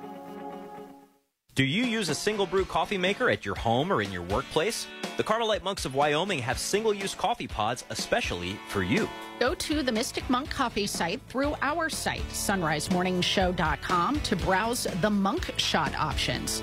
When you check out, we'll earn a commission. And why not brew it straight into a Son Rise Morning Show mug or travel mug? You can find those in our online store. Buy a mug and link for some monk shots for your Keurig at sonrisemorningshow.com. EWTN podcasts are the perfect companion for busy Catholics everywhere. Your favorite EWTN programs are waiting for you to listen to on your time. With on demand access to audio, you can pause and pick up right where you left off, anytime, anywhere. Just subscribe by using your mobile device's free podcast app. Find old favorites or discover something new. EWTN podcasts. They're waiting for you. 18 minutes past the hour. Here's Anna with headlines. Officials on the Hawaiian island of Maui now say wildfires sweeping across the western area of the island have killed at least 36 people. Pope Francis has offered prayers for those affected by natural disasters in Slovenia and Georgia. And the Holy Father yesterday resumed his Wednesday general audiences. News, the top and bottom of each hour. Every weekday morning here on the Son Rise Morning Show. And uh, Anna Mitchell, I'm checking the uh, the weather radar for my area. It looks like Saturday into Sunday, which is the 12th into the 13th, it's going to be relatively clear, which is good because they're predicting a pretty good Perseid meteor shower overnight. Oh, really? From the 12th into the 13th. And of course, hmm. some of our listeners may know that that annual August Perseid meteor shower is referred to as the Tears of St. Lawrence. The Tears of Saint Lawrence. The Tears of St. Lawrence because it's so close to his feast day. And uh, they're like fiery, fiery tears, as it were. But check them out. Maybe some of you have seen those meteor showers. They're like late summer. It feels like I see more shooting stars. Well, go outside if you can. Uh, between I think, depending on your time zone, like from 10 to 4:30 a.m. Get a blanket and lay out. Some of you may be camping anyway, if so, just look up at the sky. But they are pretty cool. When you see those stars shooting around, think of St. Lawrence. I was looking at one report said something like uh, they're expecting like 100 meteors an hour. Really? Now, you have to be looking at the right part of the sky because if you miss one, That's a You know, lot of meteors. you got to have a lot of uh, different people looking in different dir- directions. Oh, yeah, so you can yeah make sure that you got them all covered. There you go. Because it, it happens for like a millisecond, just like a streak. Yeah. But at any rate, Tears of St. Lawrence. Check them out this weekend, 12th into the 13th. St. Lawrence, pray for us. It's 21 past. So you just got home from a restful summer vacation and you hear that Sacred Heart Radio has a summer deficit. And because of what you just spent, you're not sure if you can help. Well, I am happy to report that our first appeal did decrease the deficit down to $35,000. So, by combining a number of small 5 and $10 gifts, we could wipe out our $35,000 deficit by Labor Day. So, to give a gift of any amount, please visit sacredheartradio.com and click on Donate. Thanks and welcome home. All are precious in God's sight, no matter our age, race, ability, or residence. Yet many lives are threatened, especially in the womb. Cincinnati Right to Life works to protect the good gift of life at every age and every stage. For more information, go to cincinnatirighttolife.org. Support for Sacred Heart Radio is from Sunset Janitorial Supply, a Catholic family business supplying the tri state cleaning industry with commercial cleaning supplies, personal hygiene, equipment, and even machine repair. Free delivery to your business. More information at sunsetjanitorialsupply.com. The Cincinnati chapter of Legatus is a national network of Catholic business owners, CEOs, and managing partners facing the challenges of faith, family, and business each day. We meet once a month with our spouse for a mass, dinner, and speaker. We have the support of the Archdiocese of Cincinnati and many members throughout the parishes, including yours. We would appreciate the chance to share what we are about with you and enjoy Mass together soon. Contact us at cincinnati at legatus.org. That's cincinnati at legatus.org. Wimberg Landscaping, a proud supporter of Sacred Heart Radio, has been beautifying properties for over 40 years. Wimberg offers professional one-stop landscaping services from initial design and installation of all plant materials and hardscapes to ongoing maintenance, including lawn service, leaf and snow removal. Wimberg Landscaping, 513-271-2332 or on the web at wimberglandscaping.com. That's wimberglandscaping.com. It's time to take a look at Bible foods with Rita Heikenfeld from abouteating.com. Today we get to talk about flax, and maybe you do know a little bit about flax, maybe you don't, but we're going to talk about it anyway. Rita, good morning. Good morning, Matt. So, probably the most famous passage that involves flax is Proverbs 31, where we're talking about the virtuous woman. I don't know if you work with flax, Rita, but uh, I feel like you meet a lot of you meet a lot of these categories that are laid out here. Well, that's nice of you to say, but um, that that uh, passage, she seeketh wool and flax and worketh willingly with her hands. I can just see uh, someone like the Virgin Mary taking flax and weaving it and then using it in her cooking. But as far as I'm concerned, we have an antique spinning wheel, but that would not be my forte. I Well, would not. Be, I would not be able to. Um, be dressed very well if I was a woman of Bible days and had to spin my own uh, linen. Well, there are uh, there are people who do it, and you know, if you ever go to some reenactments and colonial, you know, people dressed up in those ways and Mhm. spinning and things, it's an impressive thing to watch. It truly is. Uh, Yeah. But but what is a flax seed then? Well, you know, sometimes um, back in the day they were called linseeds, and they're you can buy them. They're small, brown, tan, or golden colored seeds. And I, I actually grow the the uh, the dark colored seed. It's got a beautiful blue flower. But here's the deal, Mac. Uh, they are really high in fiber and minerals and plant protein, which is a big uh, important these days. And they're a really good source of those omega 3 fatty acids, which means they're good for your hair, your brain, eyes, heart, um, skin, and even your nails. And uh, another interesting fact is they have been eaten for about 6,000 years, way before Christ was born. So um, now nutritionists are saying it's one of our very first cultivated super seeds. And not only did they eat them back in Bible days, but they, uh, just as I mentioned before, they wove the plant fibers into cloth, sometimes paper and even rope. And when you think about the mummies, the Egyptians used the cloth for wrapping mummies. And I wanted your take on this. Um, the Shroud of Turin, when I researched this, is said to have been made with linen from the flax plant. But you know, um, what do you think about this? It sort of makes sense to me since flax is a source of linen. Well, and you've just already talked about it being used for burial garments. Uh, Mhm. so, I mean, yeah, it's a pretty fascinating thing to connect all those deals. Um, and uh, you know, one of the things that they try and do with the Shroud of Turin is try and figure out the makeup of it and uh, and all that to try and figure Mhm. out the authenticity and the age of the Shroud of Turin. And uh, the more study they do, the more it looks like it really did come from where people said it came from. So, pretty fascinating. But uh, what about in Bible times? I, I guess if it's in the book of Proverbs, then people must have been growing it. Oh yeah, it was a really important crop. Um, and from what I could gather, it was one of the first food crops ever grown, and it was just behind wheat and and probably grapes. Well, that's pretty cool. Now, how do you use it uh, when you're cooking? Well, I don't know how you use it, but first of all, here's the deal. If you eat whole flax seeds, no, Matt, you're going to get fiber only. So in order to get the whole nutritional um, spectrum, you've got to consume what we call the ground flaxseed or broken flaxseed, sometimes called flaxseed meal. You can also use flaxseed oil, but um, I always say make sure the oil uh, on the label says it's at least 25% particulate. And because the nutrition of the seed is in the non-oil uh, part of the seed for the most part. So um, store it in the fridge, and if you leave it on the counter long enough, it turns into linseed oil, that old-fashioned furniture polish. And people say, "Oh, is it going to hurt me?" No, it's not going to help. It won't hurt you. But it's so versatile too. I, I sprinkle it on cereal. Um, you can put some flax oil in your smoothies. I put some in in uh, quick breads and muffins. Sometimes even on our supper salad, and, and sometimes we'll use it to um, um, add it as a topping for yogurt along with like seasonal fruit. Uh, do you use flax much?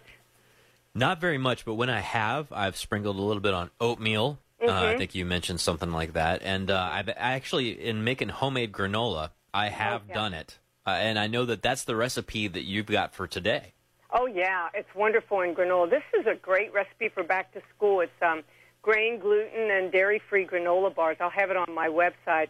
You don't even have to um, bake it. And basically, you're going to take um, about two and a half cups of different nuts and seeds, and I usually put some flaxseed in there. And then you're going to chop one cup of those nuts, um, sort of coarse, and I just put those in a bowl. And then I'll take my food processor and, and pulse the other uh, nuts and seeds into a real fine chop and add that to the other nuts. And then I'll stir in some fruit, and um, we like coconut. And then for, to bind it all together, you're going to have some coconut or other oil, some honey, vanilla, a little salt and cinnamon, and you just bring that to a bubble and pour it over the mixture. Then put it in a sprayed pan, and the technique is important. Press down really, really hard, and just let it cool at room temperature and um, cut into bars. It's delicious and nutritious, and with all the allergies going on around in schools and such, it's a, a perfect snack. Right. Uh, the only allergy that you're not covered right there is nuts, right? So, I mean, you got the, the grains out, the dairies out, the gluten's out on that, which is pretty cool. Um, now, I, I imagine that if you were to go and buy this same kind of granola bar at the grocery store, you'd be paying a lot more than you pay if you made it at home.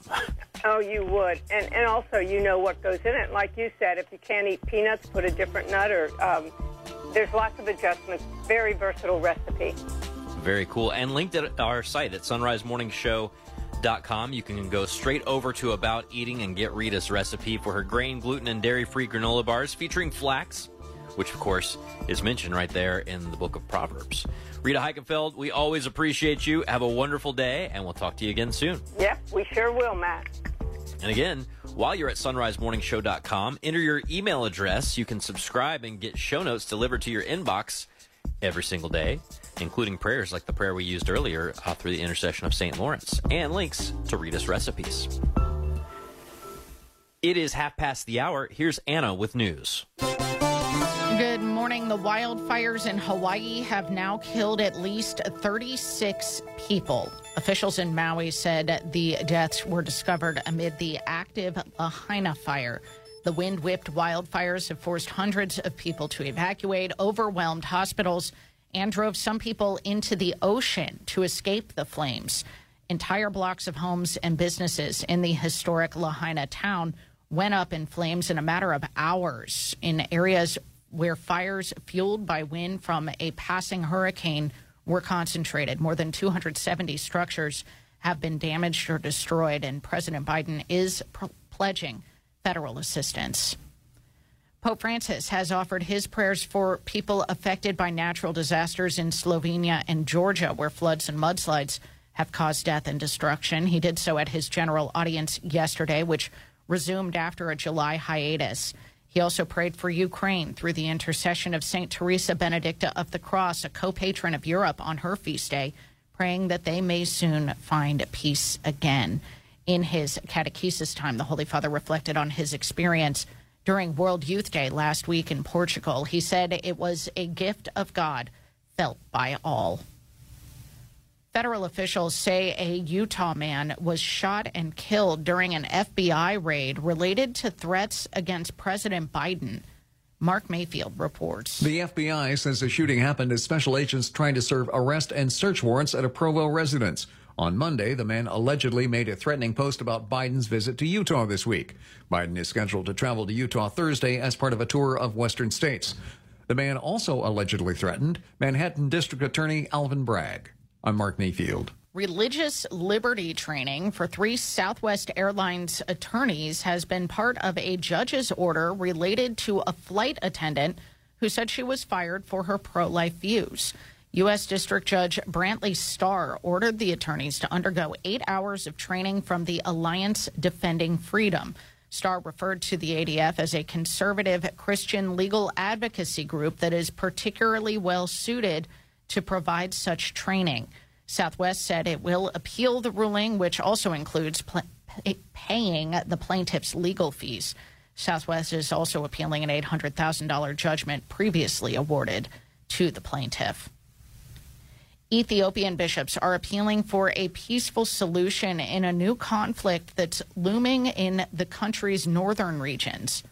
From Vatican Radio, Lisa Zengarini reports. Fighting broke out across Ethiopia's second most populous region earlier last week between the Fano militiamen and federal troops, prompting Prime Minister Abiy Ahmed to declare the state of emergency. During the two-year civil war in neighboring Tigray, Fano militias and the Ethiopian army were allies. However, their relations have deteriorated, in part over recent efforts by federal authorities to weaken regional paramilitary groups. In a message released this week on the occasion of the annual 15-day fast for the Assumption of Mary, the Catholic Bishops' Conference of Ethiopia urged both parties to stop the fighting and find a peaceful solution to their differences through dialogue. We believe that the political will of the government is very important for the dialogue to take place, the bishop said. At the same time, the bishops invited all people of faith and of goodwill to pray for justice and peace to prevail in Ethiopia. The civil war in Tigray broke out in November 2020 after months of rising tensions between the federal government and rebels of the Tigray People's Liberation Front, killing over 3,000 civilians and displacing tens of thousands. Both sides have been blamed for repeated war crimes, mass killings of civilians, and other atrocities. The conflict has left the Tigray region in dire need of human aid, which has been slow to arrive due to ongoing insecurity. I am Lisa Zengarini. And PPI medications are being linked to a greater risk of dementia for those taking them over the course of several years. That is according to research published in the journal Neurology. PPI medications are proton pump inhibitors, which millions of Americans take to treat heartburn and acid reflux. That's the news on the Son Rise Morning Show. It's 35 past the hour.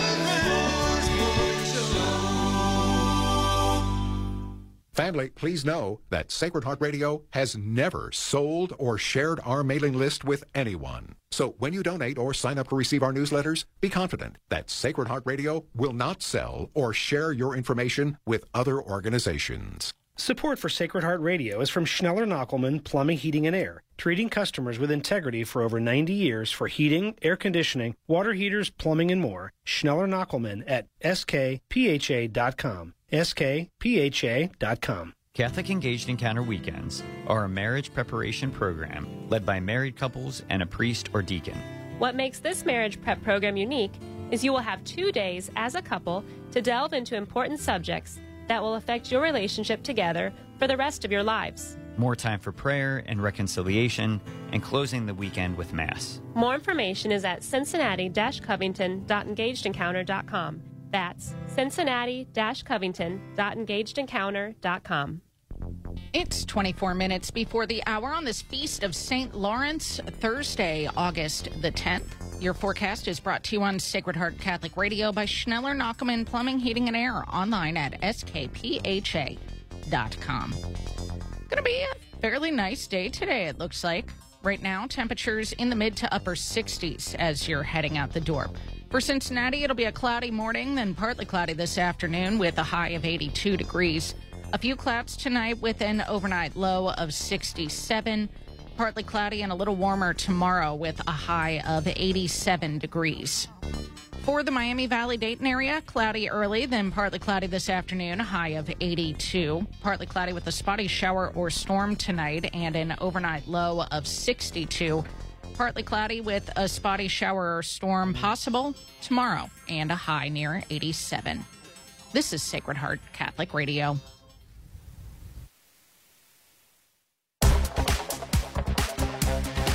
The Son Rise Morning Show continues. I'm Matt Swaim, joined now by Gary Michuta. And Gary has got a book we've been going through called The Gospel Truth. And it is a fascinating walk through how we got the Bible, what it means, and uh, how we can really know what Christ actually did teach. Gary, good morning.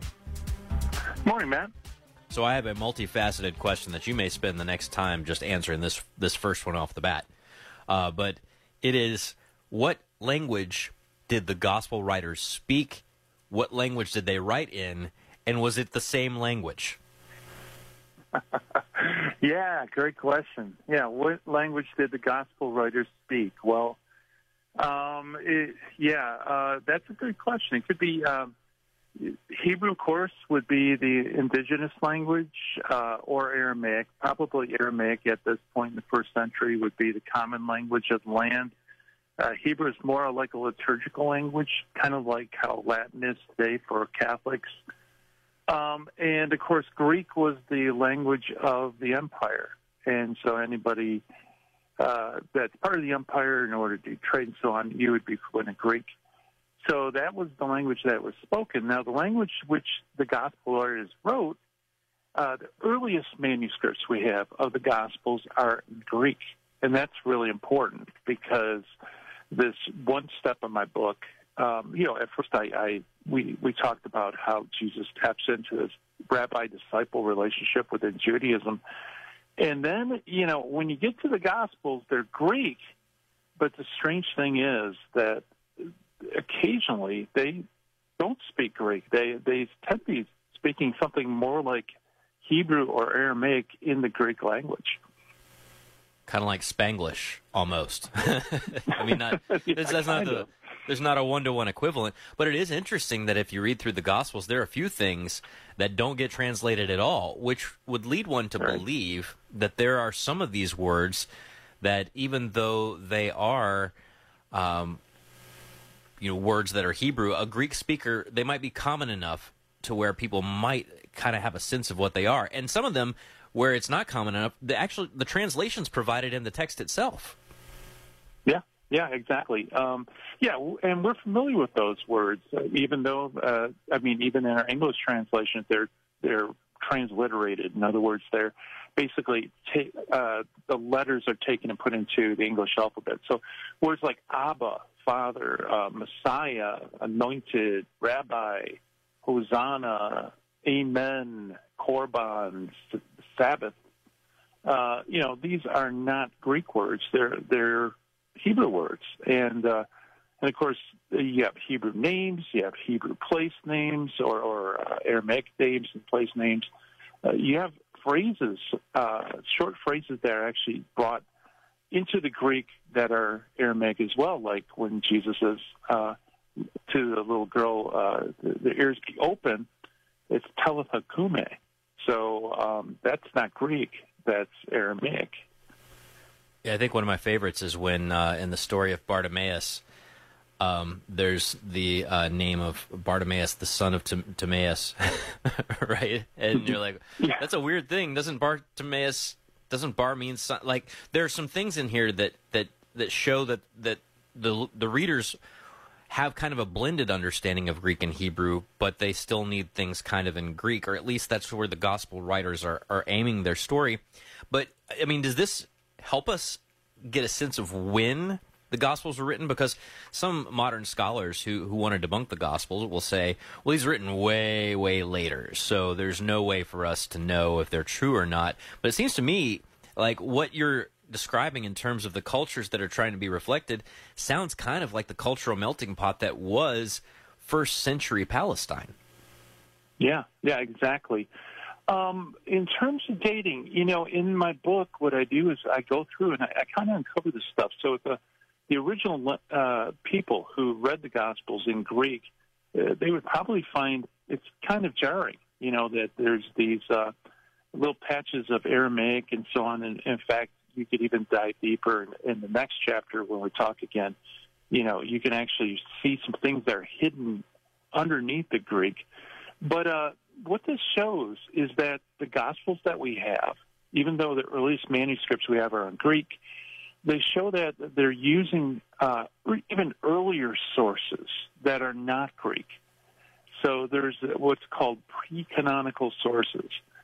So what that does is that the typical dating that we have for the Gospels, uh, the material that the Gospels are relying on actually stems even closer to the time of Christ.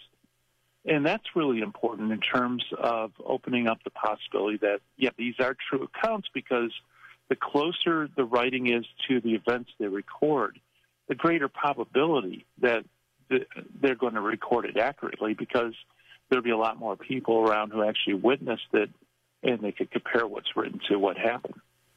All right, so Gary, your hypothesis just caused a massive crisis of faith for a certain group of Christians. Well, maybe not. But if you are a sola scriptura person, that is a you can't you can't really that that's that's a that's a hard one to take, right? Well, that would make you think, well, maybe the the ones that we got it from are the actual scriptures and what we have is a cheap knockoff and maybe we can't know. And what is what does this do to sola scriptura? It's actually not a problem for us as Catholics, right? Because we understand no. scripture, tradition, and the magisterium, and that the Gospels, like a whole bunch of other things, came through a tradition and an authoritative apostolic witness. so, Yeah. what we have is the product of all that stuff together. So it's not it's not a problem for Catholics. Yeah, exactly. Yeah, and I, I think even for uh, sola scriptura Christians, it shouldn't be either, because uh, the Greek manuscripts are those that are inspired, that divine providence has handed down to the church, and so uh, all this shows is that the Holy Spirit, you know, inspired the Greek uh, writers to use this material, and there's a reason why, you know, it, the Holy Spirit decided to use this material, and that's to help us vindicate the Gospels and also to dig deeper to learn more about, you know, the amazing wisdom that they contain. So, so I don't know. I don't think a sola scripturist really ought to worry about that. Um, simply because you know the Greek manuscripts are the, the the ones that are inspired by God.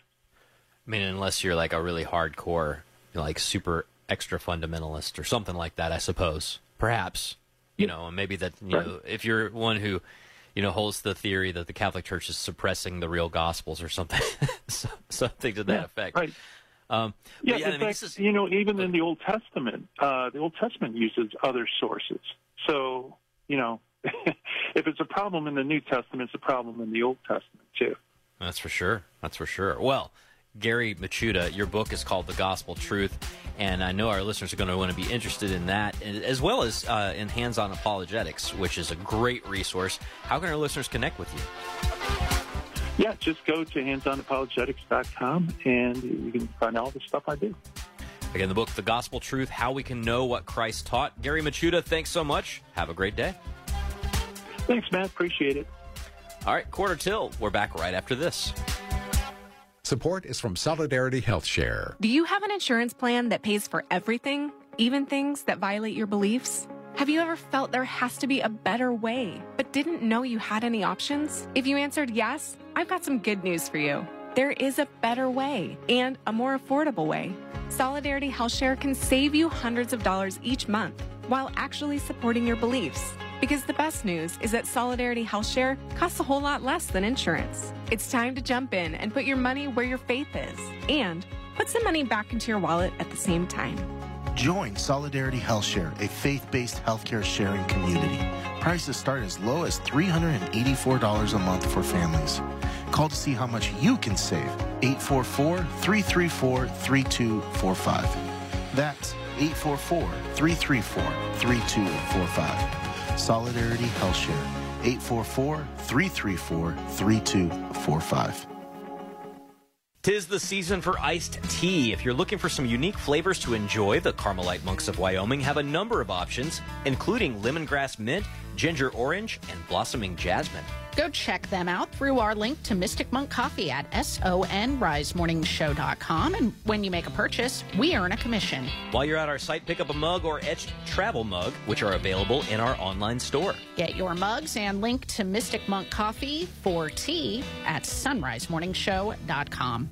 Teresa Tomeo. Every time I go to Mass and see my husband serving on the altar as a deacon, it hits me how, with God, all things are possible. I mean, there is no way that we should be still married, number one, based on all the problems we had. But number two, the fact that I'm in Catholic media and my husband is a deacon is simply a testimony to the power of God and the teachings of the church that saved our marriage and, more importantly, our souls. Catholic Connection with Teresa Tomeo.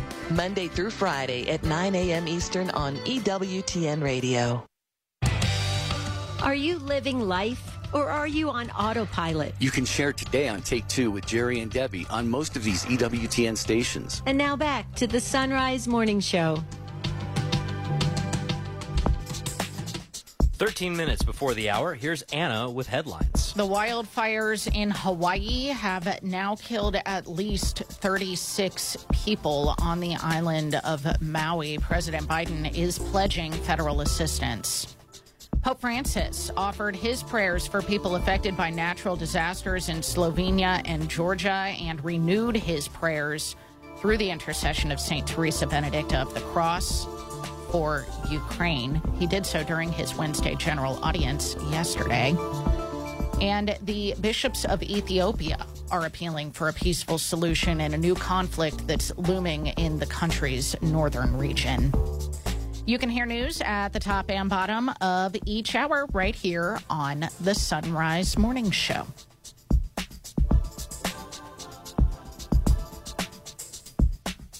12 till now. The Son Rise Morning Show continues, and Dan Starsenic is joining us now on the Son Rise Morning Show. We're working on getting his wife, Debbie, on the line. He and Debbie have put together a new rosary book for married couples called Icon of Love. Dan, good morning. Good morning. Oh no, where's Debbie? I don't know. I might have She's to put. star. Oh, I know. Well, she has written quite a few um, rosary meditation books um, that are are just wonderful, and this one there too. So maybe you can go find her in the house. I I know I told you. Oh that yes. We were going to put you guys in different rooms so we didn't get an echo, but maybe you two can pass the phone back and forth together. Yeah, yeah, but yeah. while I've got you on the line here, Dan, why did you guys want to put together a rosary book for married couples specifically? Well, hey, thank you for the question. I just put you on speakerphone. Can you still hear me? Yeah, I can hear you. Okay, and here comes Debbie. Okay. She was down there dutifully waiting for her phone to ring. um, uh, so, hey, Debbie, there's Annie. Hi, Annie. Hi, Debbie. Good to hear your voice too. I'm sorry we're having some technical difficulties. I was, I had this whole plan, folks. I was like, you got to be on different phones, you got to be in different rooms so that we don't get weird echoes and things. And now the Lord just wants the two of you together. Clearly, um, just make sure you keep the phone up next to your mouth when you're talking. So, why did you want to put together this this rosary book for married couples? Um, well, Annie, I think probably the most honest answer is because it seems that that's what the Holy Spirit wanted. Um, right after I had published On a Mission to Love, I had three very unexpected people in three days suggest that I should write a set of rosary meditations for married couples. And honestly, I really didn't even want to do that because I had just published two books in two years and I kind of wanted to take a break. But when the Holy Spirit speaks to me in threes, I, you know, I try to pay attention. So I took it to prayer and then um, ultimately asked Dan to co-write the book with me. And when we did the research, we didn't see any books out there um, any rosary meditations specifically written for married couples. Wow. So, what do you think is the benefit of married couples praying the rosary together for common intentions?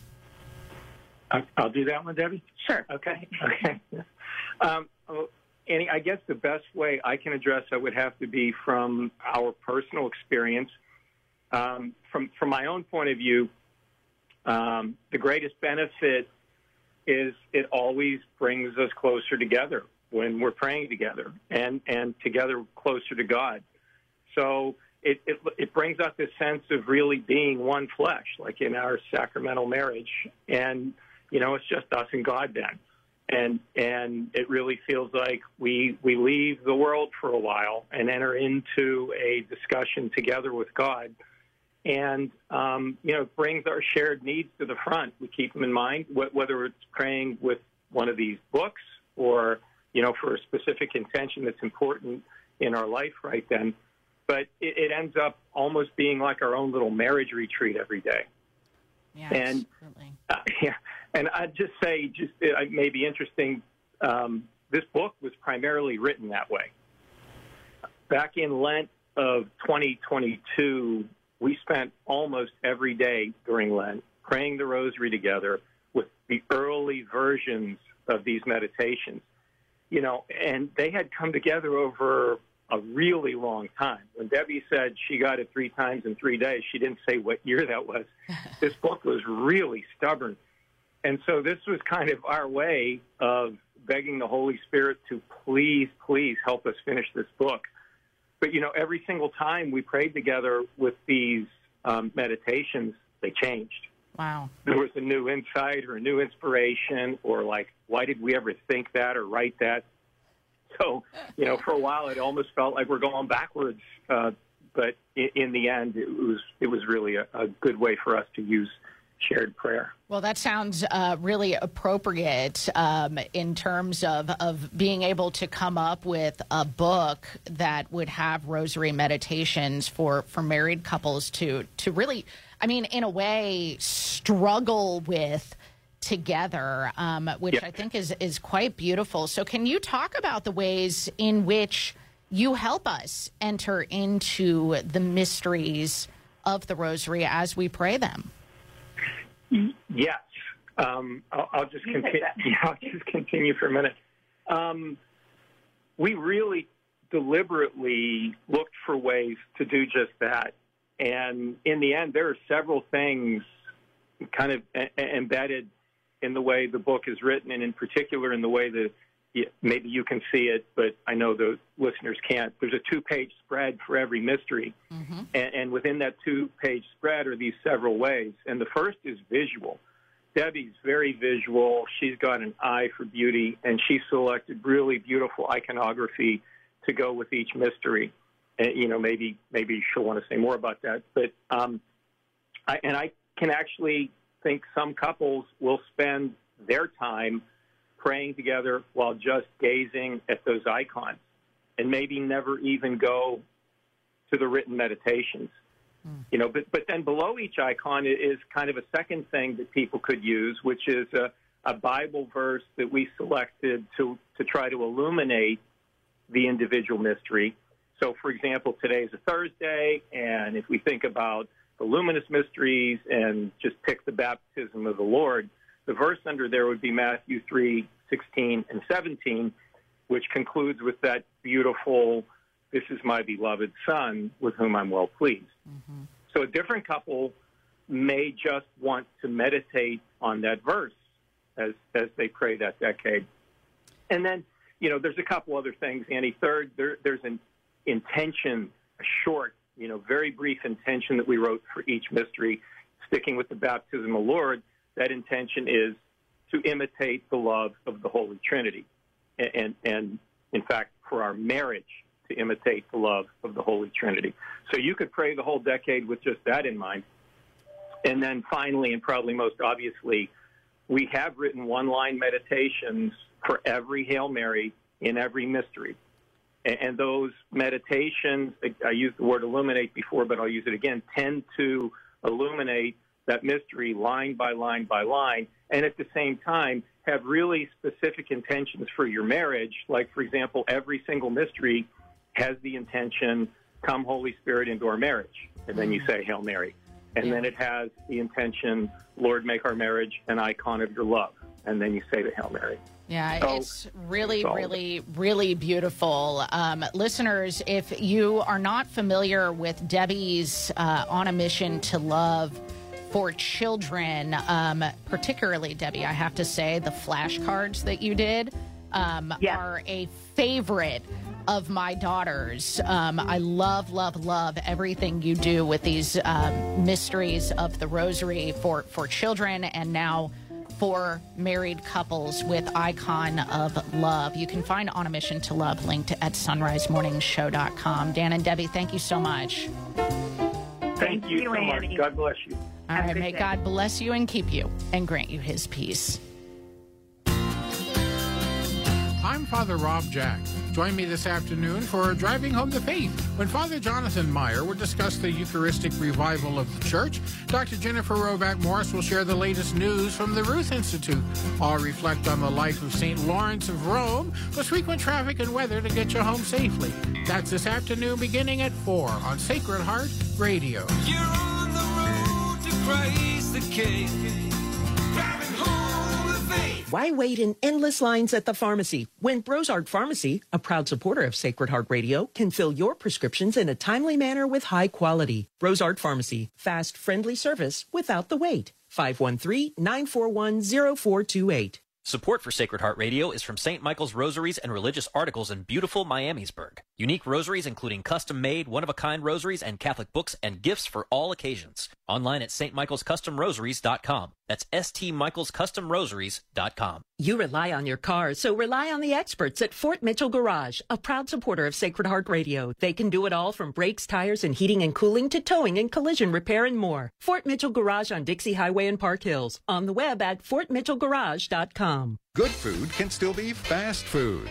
Bridgetown Finer Meats, a proud supporter of Sacred Heart Radio, has a convenient online store at bridgetownfinermeats.com. They're all your favorite prepared foods like their delicious homemade soups, beef barbecue, chicken and stuffing, and sweet potato casserole, all available at a click of a button for same day pickup. They also have high quality fresh meats like pork, veal, chicken, beef, and seafood, and even produce. Fast, convenient shopping on the go at BridgetownFinerMeats.com.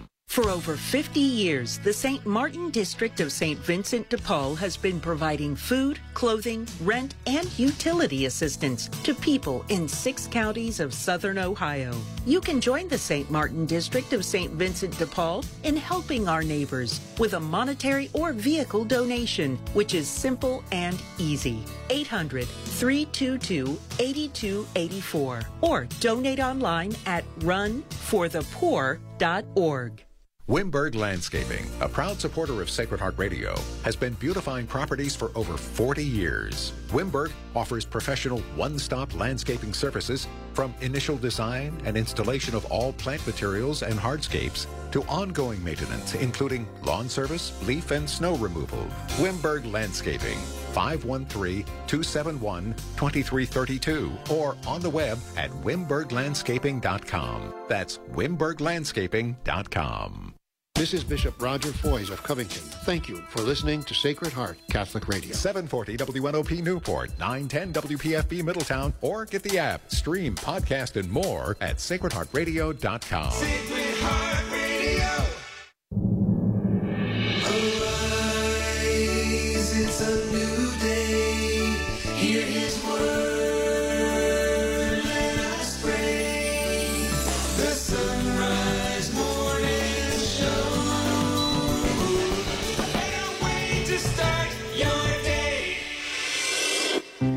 Is Thursday, the feast of St. Lawrence, August the 10th. Let's pray together in the name of the Father, and the Son, and the Holy Spirit. This is a hymn from uh, this morning's morning prayer in the Magnificat. When Lawrence was led out to die, love made him prodigal of life. No armor would he use but faith against the persecutor's strife. The first of seven chosen men selected at the Pope's behest, a deacon's office to fulfill. In virtue, he surpassed the rest. He was a leader in the fight, although no sword hung by his side. And with a smile in face of death, he could the torturer deride. Our Father who art in heaven, hallowed be thy name. Thy kingdom come, thy will be done, on earth as it is in heaven. Give us this day our daily bread, and forgive us our trespasses, as we forgive those who trespass against us. And lead us not into temptation, but deliver us from evil. Amen. St. Lawrence, pray for us. It is the Son Rise Morning Show. You are listening to Sacred Heart Catholic Radio. Good morning to all the Lawrence and Lorenzos and Larrys listening this morning, especially St. Lawrence Church. Good morning to you. And, uh, my goodness, even the people in Lawrenceburg. Why not? It is, it is the Son Rise Morning Show, and up this hour, Father Philip Larrey will talk about AI and logic, and uh, we'll get into that question. Dr. John Cuddeback will discuss a Cardinal, Cardinal Virtues course from the Institute of Catholic Culture, Andrew Petiprin, on uh, a theme that sort of ties together some of the major summer movies this year.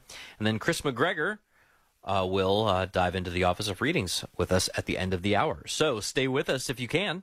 Right now, it is two minutes past. News of service of Bridgetown Finer Meats and BridgetownFinerMeats.com. Here's Anna Mitchell. Good morning. The wildfires in Hawaii have now killed at least 36 people. Officials in Maui have said the deaths were discovered amid the active Lahaina fire. The wind whipped wildfires have forced hundreds of people to evacuate. It's overwhelmed hospitals and drove some people into the ocean to escape the flames. Entire blocks of homes and businesses have gone up in flames in a matter of hours where in areas where fires fueled by wind from a passing hurricane were concentrated. More than 270 structures have been damaged or destroyed so far. President biden is pledging federal assistance Pope Francis offered prayers for the people affected by natural disasters in Slovenia and Georgia, where floods and mudslides have caused death and destruction.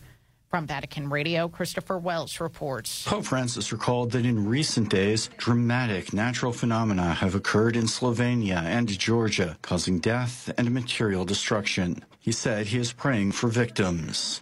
Prego per le vittime, esprimo la mia vicinanza spirituale alle loro famiglie e a tutti coloro che soffrono a causa di questi disastri. I pray for the victims and express my spiritual closeness to their families, he said, and to all those suffering from these disasters. The Pope thanked those who are offering them assistance, especially volunteers. Over the weekend, Slovenia was struck by record breaking rainfall. The flooding, which has affected two thirds of the small European nation, reportedly killed at least six people and left hundreds homeless. Meanwhile, in Georgia last Thursday, a massive landslide hit a resort area in the country's Mountains, about 140 kilometers northwest of Tbilisi, killing at least 19 people. The Pope also turned his attention once again to Ukraine and to the ongoing suffering in the war torn country. Recalling that on August 9th, the Church celebrates the feast day of St. Teresa Benedicta of the Cross, a martyr and co patroness of Europe, the Holy Father prayed that her witness might stimulate commitment to dialogue and fraternity among peoples and against all forms of violence and discrimination. He entrusted the dear Ukrainian people to her intercession with the prayer that they may soon find peace again. Alla sua intercessione affidiamo la cara popolazione ucraina perché possa presto ritrovare la pace. The Holy Father concluded by imparting upon all of them his blessing. I'm Christopher Wells. Federal officials say a Utah man accused of making threats against President Biden was shot and killed during an FBI raid yesterday morning. The FBI said the shooting happened as special agents tried to serve arrest and search warrants at a Provo residence. On Monday, the man allegedly made a threatening post about Biden's scheduled visit to Utah. The man also allegedly threatened New York District Attorney Alvin Bragg. Two of Donald Trump's co defendants in the classified documents case will be entering pleas this morning.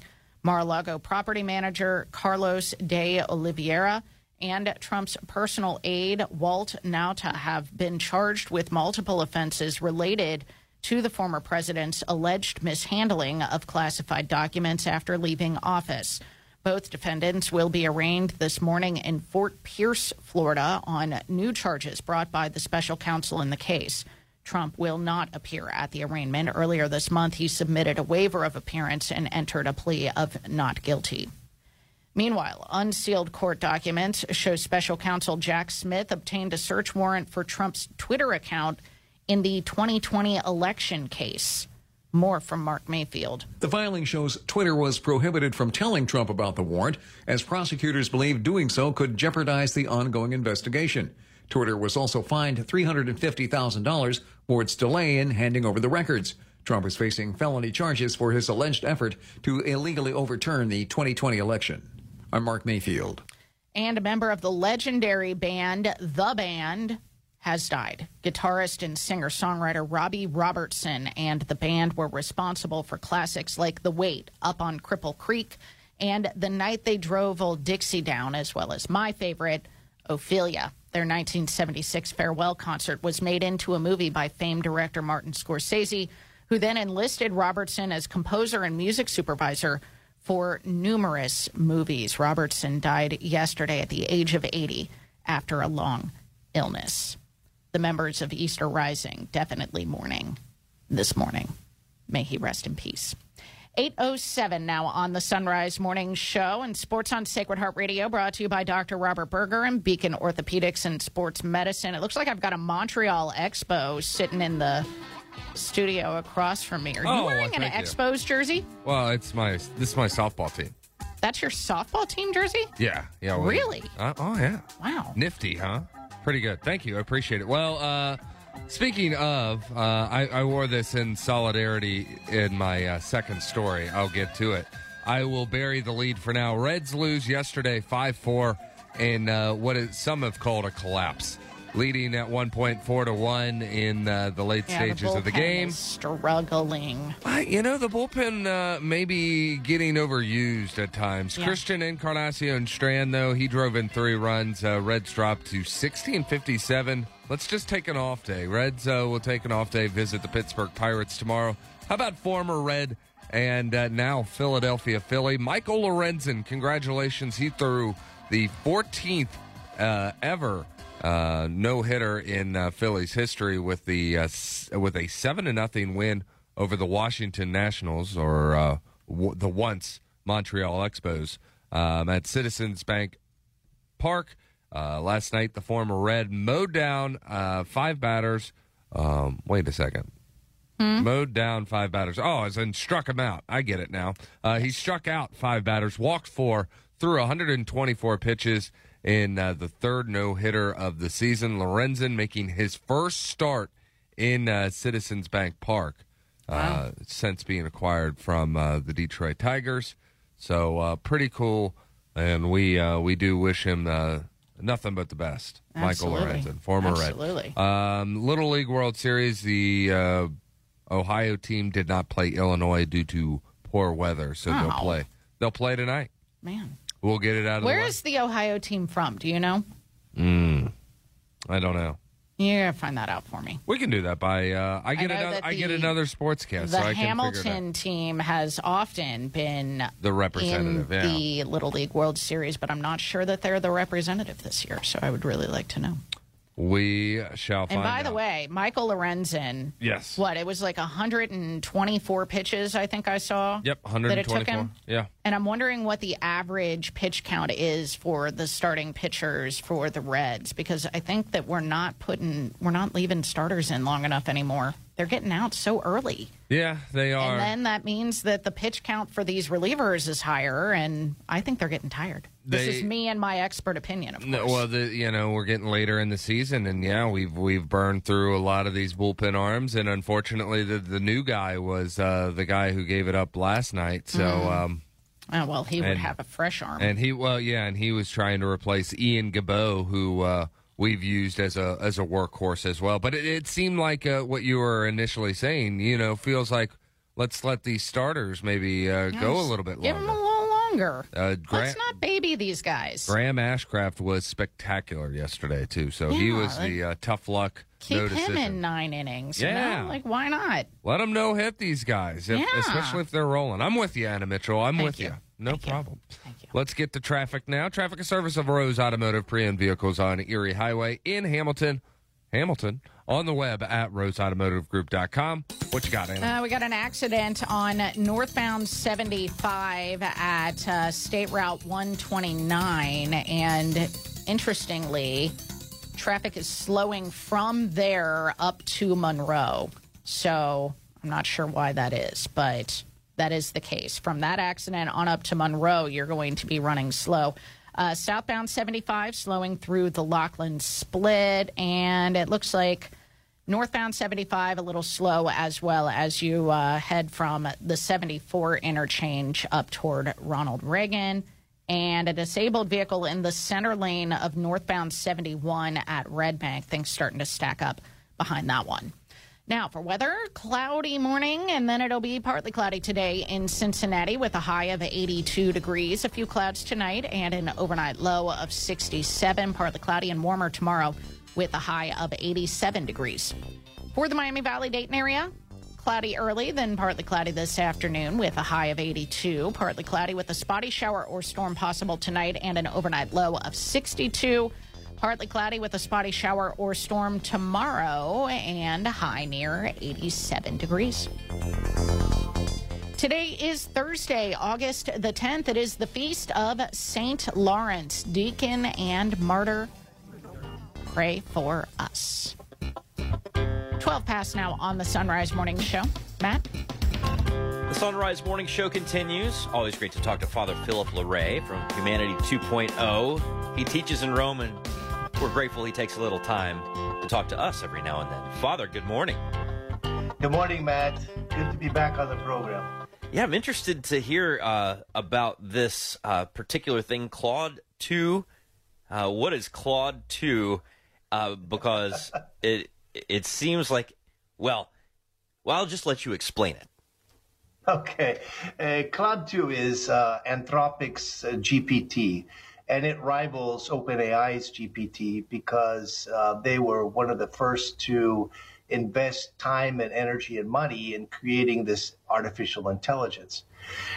So, what Claude uh, Claude 2 seems to be doing much better than the others is logical processing. And so, and Anna mentioned that she thought it was interesting that the uh, article that introduces this new version, the older version was 1.3, seems to say that it does logic reasoning better than humans. And I think that that's true. Uh, first of all, it does it much more quickly. Second of all, it can uh, access databases which are much too large for the, the human mind. And uh, thirdly, it doesn't make mistakes in terms of the logic uh, that it's doing. And that's simply because we were able to translate logical patterns of human intellect into uh, mathematical code, and therefore the machines can do it. This has been going on for more than 50, 60 years. Now, here's the interesting thing it doesn't it doesn't arrive at truth better than humans. And I think that going forward with these enormous uh, language processors, we're going to have to, mm, how can I say, we're going to have to understand that humans are much better at truth than machines. The machines probably beat us at logic, and I teach logic, and so I know sometimes the students they don't get very good grades. Uh, but the machines don't do truth, and in Anthropic, even uh, they're very responsible. They even say that they say, be careful about using uh, this GPT, which is generative AI, in order to arrive at truth, because it can make mistakes. And I think that uh, that's what we have to keep in mind. Well, that just opened the door to about 15 different potential ways to take this conversation, right? Uh, because let's face it, we've been using computers to do logical processes better than us for a very long time because that's what a calculator does in some ways, right? right, right. We kind of acknowledge right. that it's it's I mean we can work it out on a scrap of paper or we can punch it in and get a much quicker and uh, more accurate result. But this idea of truth, I mean, this is a different.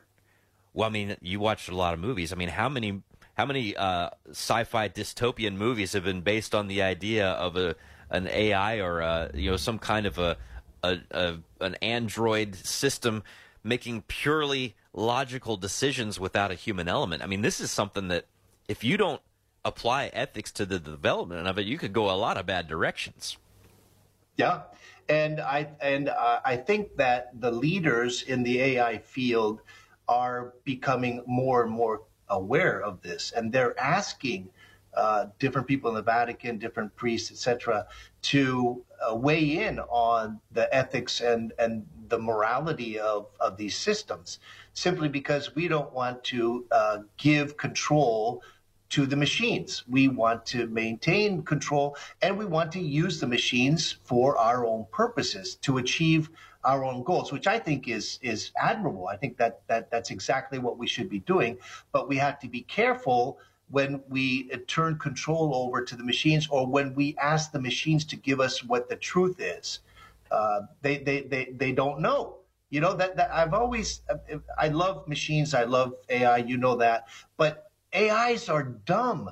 You know, it, it, I don't, I, I don't mean that in a, in a mean way. I mean that in, they're not aware, they're not conscious, and therefore they don't have access to the truth necessarily. They have access to a bunch of data, they have access to the internet, et cetera, et cetera. But even Anthropic, and, and Sam Altman says the same thing be careful when you use these tools and think that you're going to arrive at truthful results. You have to double check. And you have to be an expert in the field. You have to ask other people, etc. So let's let's use these tools, but as tools, not to substitute the human intellect, but to help it.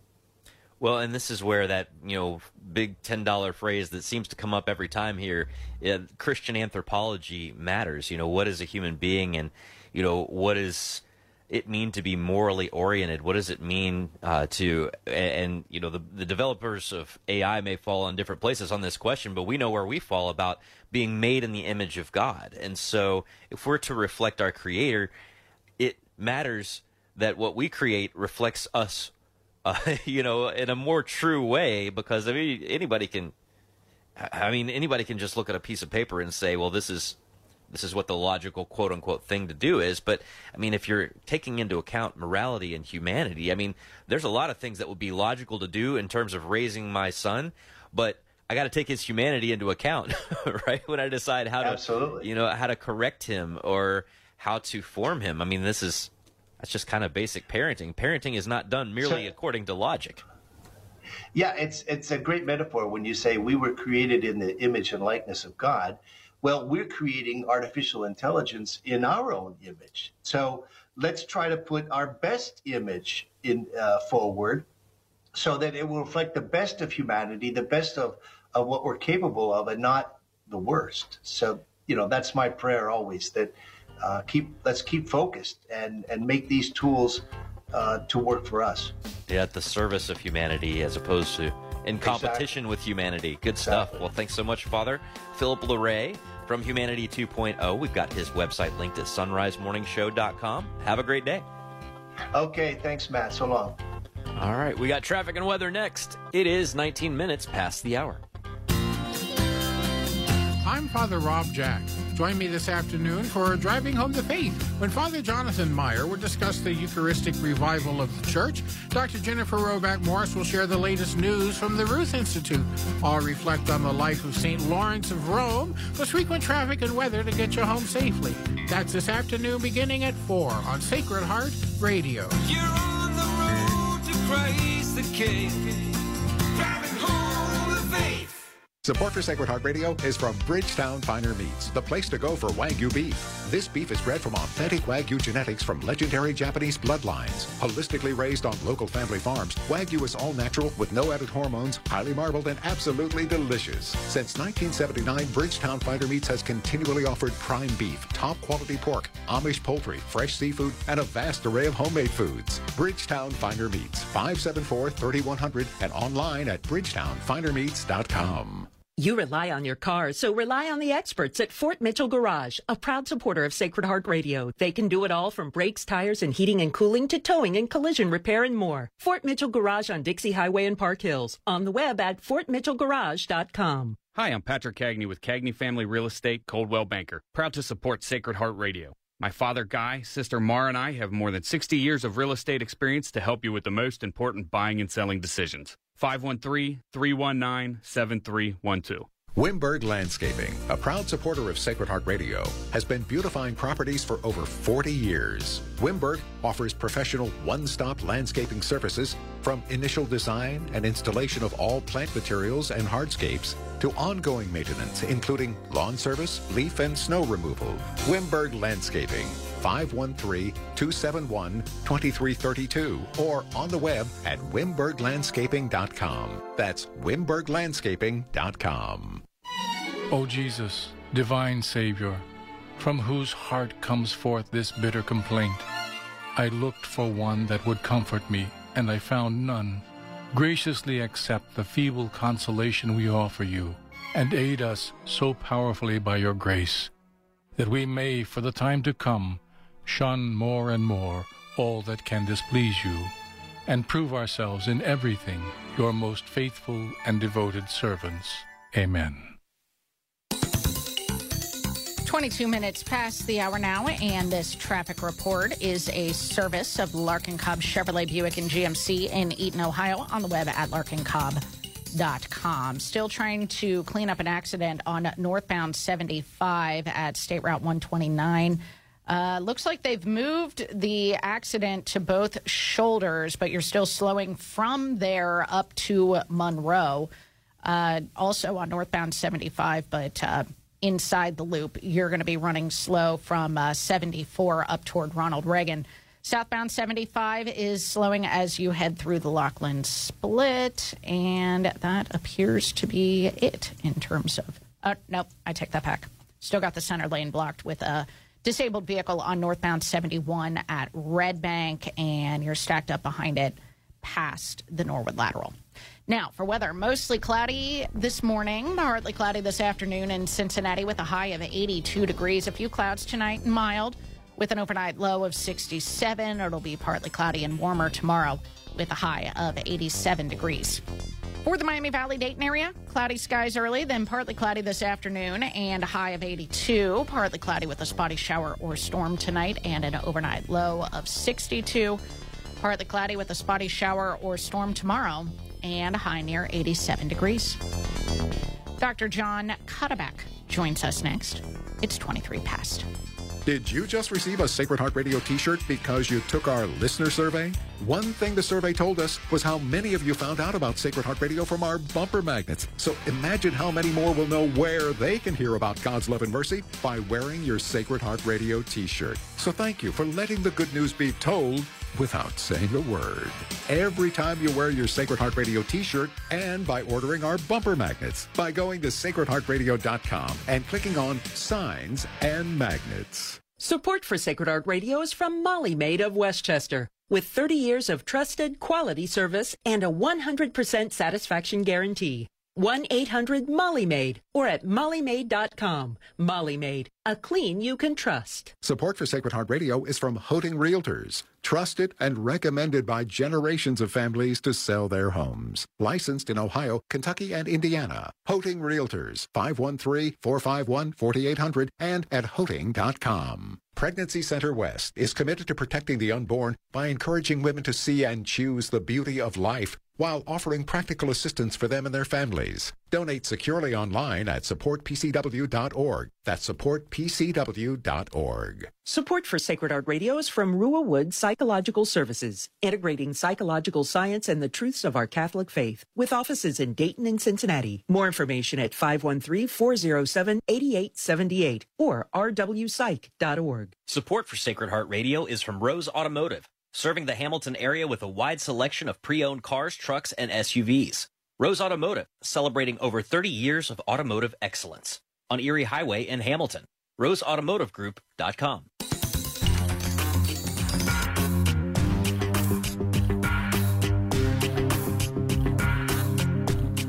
Joining us now on the Son Rise Morning Show is Dr. John Cuddeback. He's philosophy professor at Christendom College. You can find him and his excellent blog and his man or woman of the household course over at his site life-craft.org. And he's going to be teaching a course on the cardinal virtues for the Institute of Catholic Culture coming up soon. Good morning, Dr. Cuddeback. Good morning, Annie. It's so good to have you back. So, this is a 10 week course. It'll be live over Zoom on Monday nights, starting Monday, September the 11th. Registration now open, and as is everything at the Institute of Catholic Culture, completely free of charge to take this course with you. Um, first of all, what are the cardinal virtues? Can you take us through them? And actually, I mean, why are they called cardinal? Huh. Trying to get a little part of the course here, are you? Huh? Yes, I am. okay. well, uh, the uh, these four um, have been kind of set apart from all other virtues going way, way back um, already in Plato's Republic, uh, several centuries BC, there in Athens. Um, Socrates, Plato are mentioning them as kind of, they don't use the word cardinal. Cardinal is from a word in Latin that means hinge. And so it's hmm. kind of, they're the hinge virtues. They're the ones that kind of everything else in the moral life depends upon. They're kind of the roots of, they're not the only virtues, but naturally speaking, from the viewpoint of natural reason, they're the ones that are kind of the foundations. So they're, they're really at the, at, at the center of understanding what a good human life is.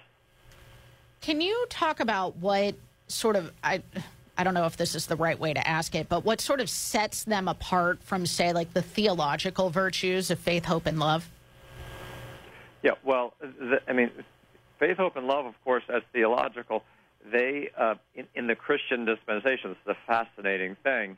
Um, they, of course, have, have, have a primacy, and it's very much here you see an instance of what you can say the relationship between grace and nature which is one of the most wonderful aspects of God's creating human persons, that there's a kind of flourishing according to nature, and then God calls us to this further supernatural. Of course, super means above, kind of beyond, above and beyond the natural, though always, as the great theologian St. Thomas Aquinas points out, what, the supernatural never contradicts the natural, but it's the kind of fulfillment and perfection of it. So that's what you could say here that faith, hope, and charity are supernatural virtues. They're, uh, they come along with grace when we are baptized, and they have the um, special power of being able to unite us more directly to God. But that doesn't in any way leave behind the cardinal virtues. You can say they give kind of deeper root, a deeper reason to be living the cardinal virtues too. So they're all part of the wonderful panoply of the fullness of the Christian life. Absolutely. So, prudence, justice, fortitude, and temperance. Now, Doc, I know that that at Lifecraft you're all about crafting the good life, right? So, how does, with that in mind, cultivating the cardinal virtues, how do how do cultivating the cardinal virtues help lead to the good life? Do you think? Yeah, well, great question. I'm going to just up the ante. It doesn't just kind of help lead to it. It it is it. I- I, I mean, the cultiv- This is this is what the great philosophers point out, and the theologians are going to kind of go right along with them. Living virtuously doesn't get you the reward of happiness. Living virtu- virtuously is really what constitutes human happiness and human flourishing. So uh, you can say they when we come to understand them better. I mean, here's really the pitch: to understand those virtues better is to understand better exactly what we most want to be crafting in our lives every day, in our homes, whatever our vocation is, to be crafting temperance, to be crafting courage, justice, prudence, this kind of queen overseeing them. This thi- this is the nuts and bolts. This is in the weeds. This is the very stuff of trying to be the person God designed us to be. Yes. So, how will you be teaching about them, Dr. Cuddeback? Well, the best I can. It, it, it's uh, it, it's a wonderful, wonderful challenge that I, I have, and um, our, our approach is going to be fundamentally philosophical. Uh, we're going to use a bit of Aristotle because Aristotle is the ancient master of unfolding these things, and he's the one that St. Thomas Aquinas follows when then, in his great Summa of Theology, he lays forth these four. So we'll be going back to the kind of philosophical roots. We're going to use a great 20th century uh, master named Josef Pieper, who has a book called The Four Cardinal Virtues. And yeah, I always like to uh, say beforehand, Annie, it, it, it's these are things that we need to study our whole life. So it's not like here's the complete course on, but it's here's come and get a little more confident. Get your get your feet wet and grounded. Get more confidence in being able to read and study about these things on your own by doing it together in the classroom with a teacher who's had the opportunity to be studying these things as part of his vocation for a while. And um, we're going to do some really rich things using some great text. Well, I'm really excited about this, particularly getting to read Josef Pieper's thought on the four cardinal virtues. Many will recognize him as uh, the guy that we always uh, appeal to when talking about the true nature of leisure. So, how does he treat the the the four cardinal virtues? Just quickly. Yeah, well, I mean, he he he actually wrote individual books on a first one on on temperance and courage, and then a specific one on uh, justice, a specific one on prudence. And then they've all been translated and woven together into one book. I mean, he basically is using St. Thomas Aquinas and trying to unfold it in a way that applies it to life. It, it, it's rich stuff, and it's not a, a quick, short read, but it's but it's precisely the kind of read that uh, introduces you in, into the great richness of our tradition. Honestly, I can't think of a better combination. Dr. John Cuddeback teaching Josef Pieper on the four cardinal virtues, in addition to Aristotle and St. Thomas Aquinas, who, you know, they're pretty good too. Not bad, anyway. Not bad, not bad, not bad at all. We've been talking to Dr. John Cuddeback, and you can find the Institute of Catholic Culture linked at sonrisemorningshow.com. Again, this is a 10 week course. It's live over Zoom, so you can take it from anywhere in the country. It starts on Monday, September the 11th, and is, of course, free of charge. And you can also find Lifecraft linked at sonrisemorningshow.com. Go check out all of what Dr. Cuddeback has going on over there. Doc, thank you so much. Oh, Always great to be with you, Annie. Likewise, likewise. All right, it's 33 minutes past the hour now. It's time for news. Officials on the Hawaiian island of Maui now say wildfires sweeping across the western area of the island have killed at least 36 people.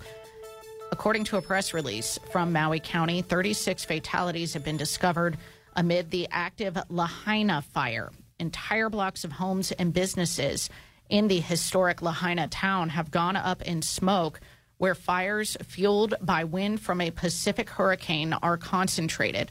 More than 270 structures have been damaged or destroyed. President Biden is pledging federal assistance. Pope Francis has offered prayers for the people affected by natural disasters in Slovenia and Georgia, where floods and mudslides have caused death and destruction. He did so at his general audience yesterday, after which what which was resuming after a July hiatus. He also prayed for Ukraine through the intercession of St. Teresa Benedicta of the Cross, a co-patron of Europe, on her pe- on her feast day, praying that they may soon find peace again. Federal officials say a Utah man has been shot and killed during an FBI raid related to threats against President Biden. Mark Mayfield reports. The FBI says the shooting happened as special agents trying to serve arrest and search warrants at a Provo residence. On Monday, the man allegedly made a threatening post about Biden's visit to Utah this week. Biden is scheduled to travel to Utah Thursday as part of a tour of western states. The man also allegedly threatened Manhattan District Attorney Alvin Bragg. I'm Mark Mayfield. And Ethiopian bishops are appealing for a peaceful solution in a new conflict looming in the country's north.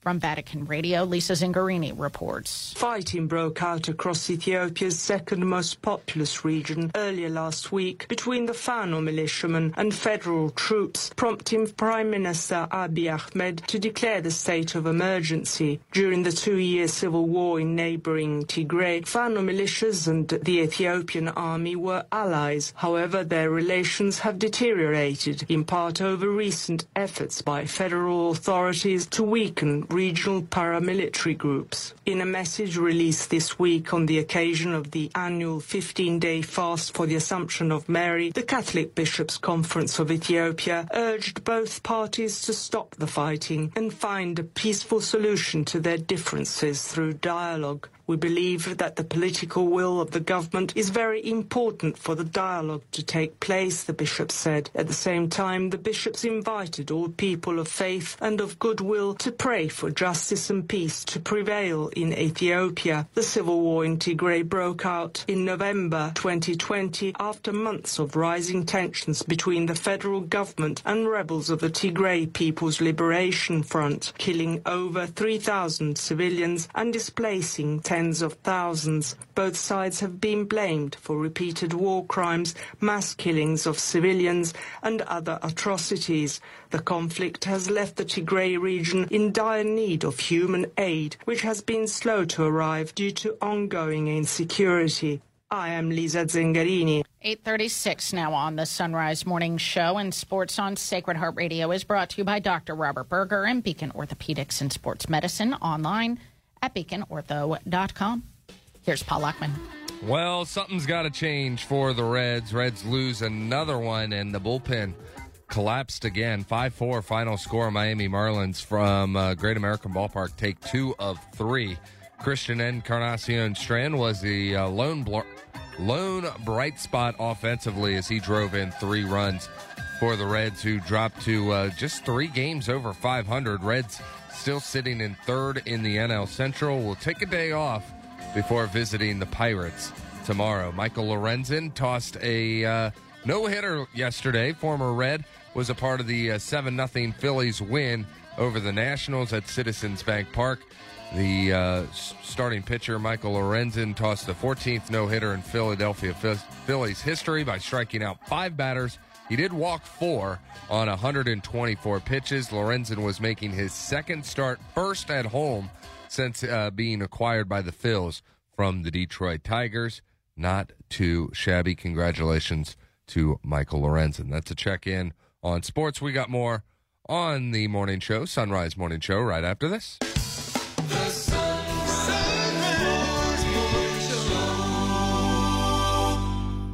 Jesus said, Who is my mother and who are my brothers? Whoever does the will of my Father in heaven is my brother and sister and mother. Do business with your brothers and sisters in Christ. Check out the Angels list on sacredheartradio.com. It's a list of businesses who underwrite Sacred Heart Catholic Radio. And if you'd like to get your business on the Angels list, email me, Leah, at sacredheartradio.com. That's Leah at sacredheartradio.com. Support for Sacred Heart Radio is from Dr. Robert Berger at Beacon Orthopedics and Sports Medicine. Dr. Berger has been recognized by Cincinnati Magazine nearly every year over the past 20 years as one of the top physicians in orthopedic surgery, and he serves as team physician for Xavier University, Mount St. Joseph University, and LaSalle High School. Dr. Berger treats patients of all ages at the Beacon West office on Harrison Avenue and on the east side at Cincinnati Sports Club. For more information, 513 354 3700. Online at beaconortho.com. Sacred Heart Radio is blessed to have the support of Larkin Cobb Chevrolet Buick GMC in Eaton, Ohio, offering a wide range of new and used cars, trucks, and SUVs with on-site financing. Larkin Cobb, close to Eaton, Richmond, Dayton, and Brookville. On the web at larkincobb.com. Have you used our QR code to download the Sacred Heart Radio app? The app lets you hear Sacred Heart Radio from anywhere and gives you access to the Son Rise Morning Show and Driving Home the Faith podcast. To get the app, visit sacredheartradio.com and scan the QR code. St. Francis de Sales said of the Eucharist, When the bee has gathered the dew of heaven and the earth's sweetest nectar from the flowers, it turns it into honey, then races to its hive. In the same way, the priest, having taken from the altar the Son of God, who is as the dew from heaven, gives him to you as delicious food. How does this vivid metaphor of St. Francis de Sales bring you closer to the Eucharistic Christ today? For Sacred Heart Radio, I'm Precious Blood Father Kevin Scalf. Son Rise Morning Show continues. I'm Matt Swaim, joined now by Andrew Petiprin, who has uh, a lot to say about a lot of things uh, in a lot of places, including at Catholic World Report, where he's been doing some film reviews and cultural commentary uh, especially on kind of three of the, the films that have caused a lot of conversation in the culture lately. Andrew, good morning. Good morning, Matt. So you somehow managed to tie in Oppenheimer, Mission Impossible: Dead Reckoning, and the new Wes Anderson movie in a conversation. Yeah. Uh, I wonder, as you saw these three films, which we've talked about in various ways on this program before, what were some themes that you saw that were running through and kind of tying them all together? especially kind of in this weird sort of post COVID rise of artificial intelligence moment we're in right now. Yeah, yeah, Matt. Well, when I saw those three movies, Oppenheimer, Asteroid City, and uh, the new Mission Impossible film, I was thinking about kind of the problem of scientism, which is like, what are, wh- where are we going as a world now where we're always innovating, we're always sort of, you know, moving forward to the next thing, the next sort of great discovery, um, the next innovation that our scientists are working on, without really pausing to ask what what what the reason is for it or what the good will be that will result from it. Um, namely, the good related to our our faith in God and God's will for humanity. And so, in a movie like Oppenheimer, it's just really stark how you see the greatest minds of a particular generation, represented by Robert Oppenheimer, um, you know, working through this these theories of what to do with atoms, and then the result is that they create the means to destroy the entire world. You know, so it's you know you sort of have to pause and, and sort of think, wait a minute, now we need to we need to kind of take stock of what we're doing with our genius these days. You know, and then you know, Asteroid City. Maybe not a lot of our listeners will have seen that one, but that's the new one from Wes Anderson, and it takes place in the 1950s Eh, amid that that cultural feeling that some listeners may remember, where you know things were really great in America, after World War II, but also there was kind of this underlying anxiety that existed because you know, everybody was sort of waking up to the reality that, oh my goodness, we're in this arms race now. We're in this Cold War. We're in this this new world where things feel so uncertain in so many different ways. And then, you know, lastly, uh, the Mission Impossible film that that brings it right up to the present day. And boy, is that a fun movie! I just I had so much fun watching that movie at, on the big screen, and in fact, I think I'm going to go again this weekend because I enjoyed it so much. But you know, that's a movie where it brings us up to our current issues in science that I mean the old ones are still with us. We still have you know atomic weapons unfortunately, but now we have this question of artificial intelligence. Like what does it mean to be a human now in relation to our screens and to our you know day-to-day activities that are increasingly assisted by this technology that is you know kind of beyond beyond us. So a lot of big questions in these big films this summer. All right, so I could not help but think as I was reading your article and you know have been thinking about Oppenheimer and artificial intelligence and all the things that we've kind of made. Um, well, first of all, I, I, can't help but think about the Tower of Babel, but there's, oh, yeah. there's also um, I have uh, I have dug out my copy of Thomas Merton's Raids on the Unspeakable. It's not one of his better known works, but he reflects mm. a lot on like these kinds of things. And uh, this is from a chapter of his uh, called Prometheus: A Meditation. I wonder if you have any thoughts on this because I, it, your article immediately made me think of this passage. Uh, he says, "The small gods men have made for themselves, and in this case, we could talk about things like AI and the bomb." He says, "The small gods men have made for themselves require at once heroism and despair." The man who does not know the living God is condemned by his own gods to this despair because knowing that he has made his own gods, he can't help hoping that he'll be able to overthrow them. Alas, he realizes too late that he has made them immortal and they must eventually devour him. yes. I mean, that's kind of what you feel as you're reading and watching things about what were we doing when we made the bomb? What are we doing as we make artificial intelligence? Yeah, that's exactly right. There's a that reminds me of a line from C.S. Lewis's *The Abolition of Man*, where he says, um, "When when man realizes he is con- his, total conquest of nature, he actually realizes it's nature's conquest of him." Um, so you know, it, it, and this is the feeling that you get watching that movie Oppenheimer. It, there is this kind of scientific heroism that Oppenheimer is is living, you know, as he's like on this quest to create this thing, and then suddenly you realize he wakes up after the fact, and he, yeah, he realizes that it's not only defeated him but all of us in in a manner of speaking. So, I think that is the real issue that we have that we have to face. And you mentioned Babel before. I mean that that is you know that was just completely what came to to my mind when I was thinking through some of these these latest scientific innovations. That we're just sort of building this tower, uh, and uh, in a sense, it's real pride in the face of God, uh, rather than a kind of humility for God and using the talents that our greatest minds have in order to serve Him and to serve humanity. Well, and I think that's where it, where it comes down, and this is a whole other conversation uh, as well. Is why are we making the things? like, mm-hmm. why is it that we're making stuff. Uh, you know, yeah. what is the, what is the point? What is the point of the scientific research as well?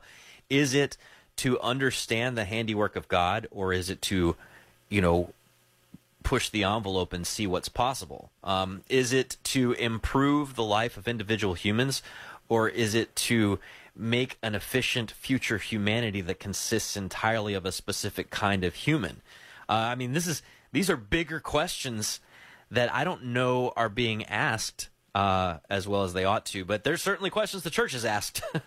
oh yeah, uh, absolutely. Uh, so, well, if our listeners want to find your article, Andrew Petiprin, where do they go to do so? Uh, go to Catholic World Report, and you should see it right there on the main page.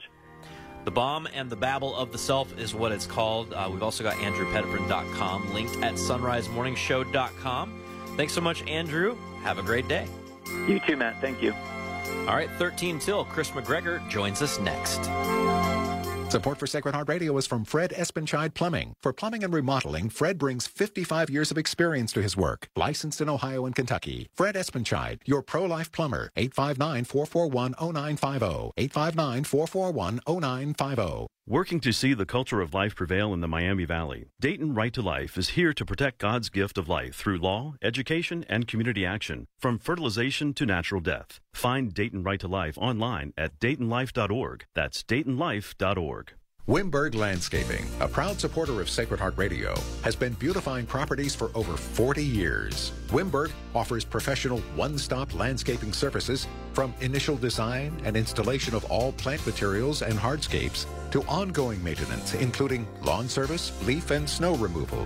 Wimberg Landscaping, 513-271-2332 or on the web at wimberglandscaping.com. That's wimberglandscaping.com. Born from the heart of St. Daniel Comboni, the Comboni missionaries have served the poorest and most abandoned people in the world for more than 150 years. The Combonis improve quality of life with resources like food, clean water, and medicine. They provide vital education in schools and spiritually minister through the sacraments, all while preparing local Christian leaders to serve their people now and in the future. Find out more at combonimissionaries.org. Do you use a single brew coffee maker at your home or in your workplace? The Carmelite Monks of Wyoming have single use coffee pods especially for you. Go to the Mystic Monk Coffee site through our site, sonrisemorningshow.com, to browse the monk shot options. When you check out, we'll earn a commission. And why not brew it straight into a Son Rise Morning Show mug or travel mug? You can find those in our online store. Buy a mug and link for some monk shots for your Keurig at sonrisemorningshow.com. with us now on the Son Rise Morning Show is Kris McGregor from discerninghearts.com. Good morning, Kris. Good morning, Anna. Our selection from the Office of Readings this week is for the August 9th feast of St. Teresa Benedicta of the Cross, also known as Edith Stein. And Kris, so for for those listening who might not be familiar with her, like what would you tell them about her? She was a gift to all of us in her witness, in her brilliance, her humility. Edith Stein, and I, I think she would prefer to be called Saint Teresa Benedicta of the Cross, don't you? Because I do. that's a name that she chose for herself to reflect her her love and respect for not only uh, her spiritual mother, Saint Teresa of Avila, who whose book that she read the life of Teresa was instrumental. After she spent all night reading it, one day she said, "This is truth," and it led her into this this wonderful uh, journey that would take her ultimately, believe it or not, to the martyrdom at Auschwitz. She has such a beautiful story and has such beautiful writings. And when you proposed this reading for our discussion today, Kris. You described it as the core of her legacy. Tell us about that. Well, she is. She's one who understood what the passion of Christ meant. It meant for all of us who were uh, born, as she will point out, reminds us in our baptism that we are baptized into the uh, the death of Christ and we rise with him into new life. And this is at a time when the world is absolutely, uh, it, it's eating itself. We are killing our our family members, our friends, our neighbors, all throughout Europe and around the world, in what would become the outbreak of World War II.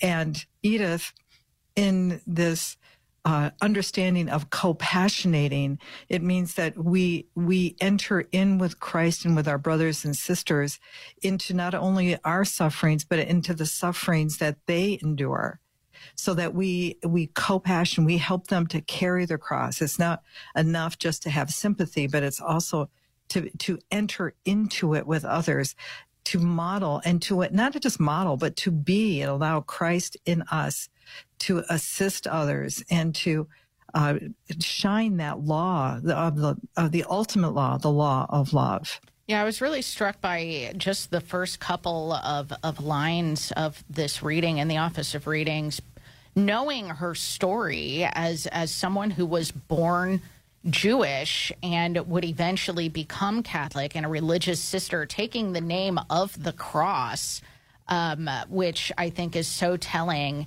in in any number of ways. But she writes here. Christ put on the yoke of the law, fulfilling the law's commands and dying for the law and through the law. By this, he freed those who desire to receive life through him, but they cannot receive that life unless they themselves offer their own lives. I mean, I think about the the fact that that she grew up under the law that she's Mm-hmm. talking about and how much St. Paul and his teachings on Christ's fulfillment of the law affected her and and really, I mean, are are permeating throughout this entire reading. Well, what's a, a violation of the law? It's sin. That's that's ultimately when you violate the law, you're violating. Um, you're doing so in your sin. It's the embracing that is everything that's counter God's love uh, and love for the uh, for our neighbors. It, it's a violation. It hurts ourselves, and so when He takes on and it exemplifies what truly the commands of the law are, they're they're to love. And you look at even if you get real, go to the Ten Commandments, right? Mm-hmm. They're ultimately a fulfillment of how you love in the world. Yeah. And so he did that, and he even took it into his own suffering in the great humility. It's the opposite of what everything we're supposed to operate in this world.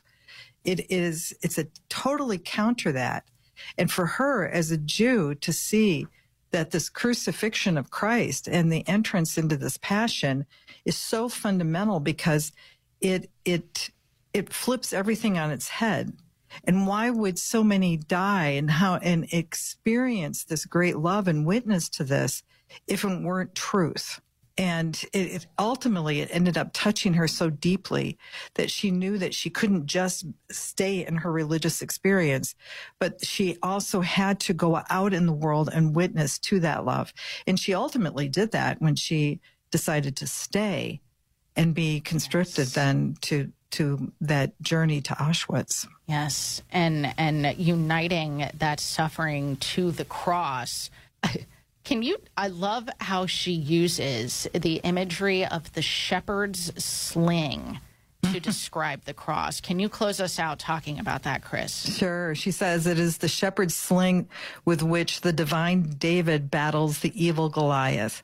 It's in that Christ, his weapon is the crucifix, you know, and for us, just gaze upon that today. I mean, that's what Edith Stein would have, I think it would ask us to do. You want to see what love looks like? Look at the crucifix. Looking at because he's so, he, he died for us there and he took on all sin. And there, there's victory even in that. We're all going to suffer, right, Anna? Mm-hmm. It's all going to affect us. But how, what we do with that and how we live that out, that's what makes the difference. Yeah. Well, when we are baptized into Christ, we are baptized into his body, which died on the cross. And so, yeah, we are called to be suffering along with him, at which then, of course, as she says, the cross is not the end, it is lifted up and shows us the way to heaven. Amen. So beautiful from the Office of Readings for the August 9th feast of St. Teresa Benedicta of the Cross. We've been talking about it with Kris McGregor. Kris, thank you so much. Thank you, Anna. You, t- well, yeah, really appreciate it. That'll do it for this Thursday edition of the Son Rise Morning Show. Of course, we celebrated St. Teresa Benedicta of the Cross yesterday. Today, we celebrate the feast of St. Lawrence, deacon and martyr, who was grilled to death.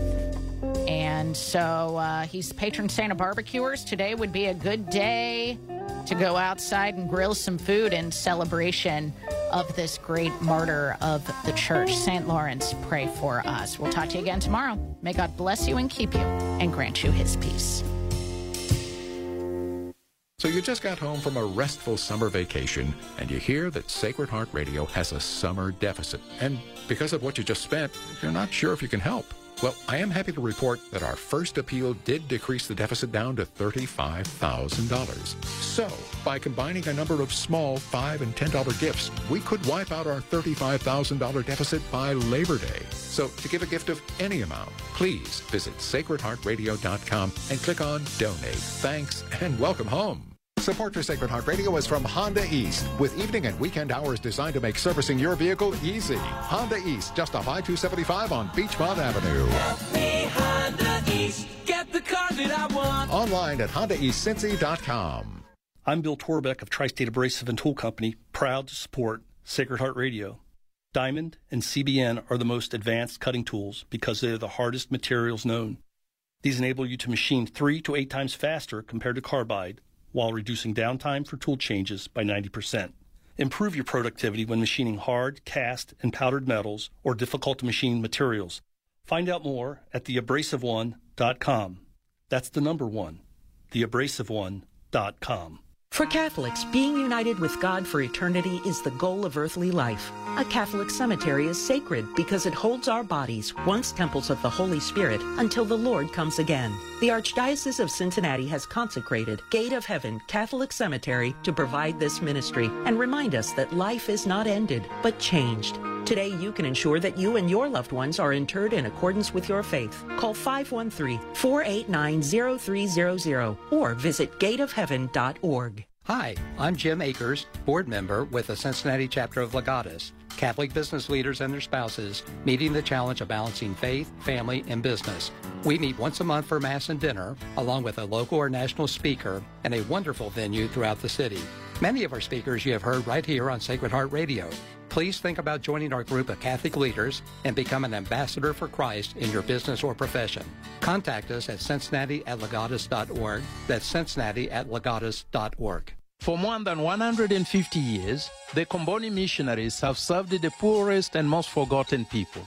With our founder, St. Daniel Comboni as an inspiration, we work for the full development of the human person through evangelization, education, and advocacy. Your donations make a huge impact, and 95% are used to fund our many projects. Find out more at combonimissionaries.org. That is combonimissionaries.org. I'm Deacon Joe Grody from St. Michael's in Sharonville. Thank you for listening to Sacred Heart Catholic Radio. 740 WNOP Newport, 910 WPFB Middletown, or get the app, stream, podcast, and more at sacredheartradio.com. Catholic Connection is a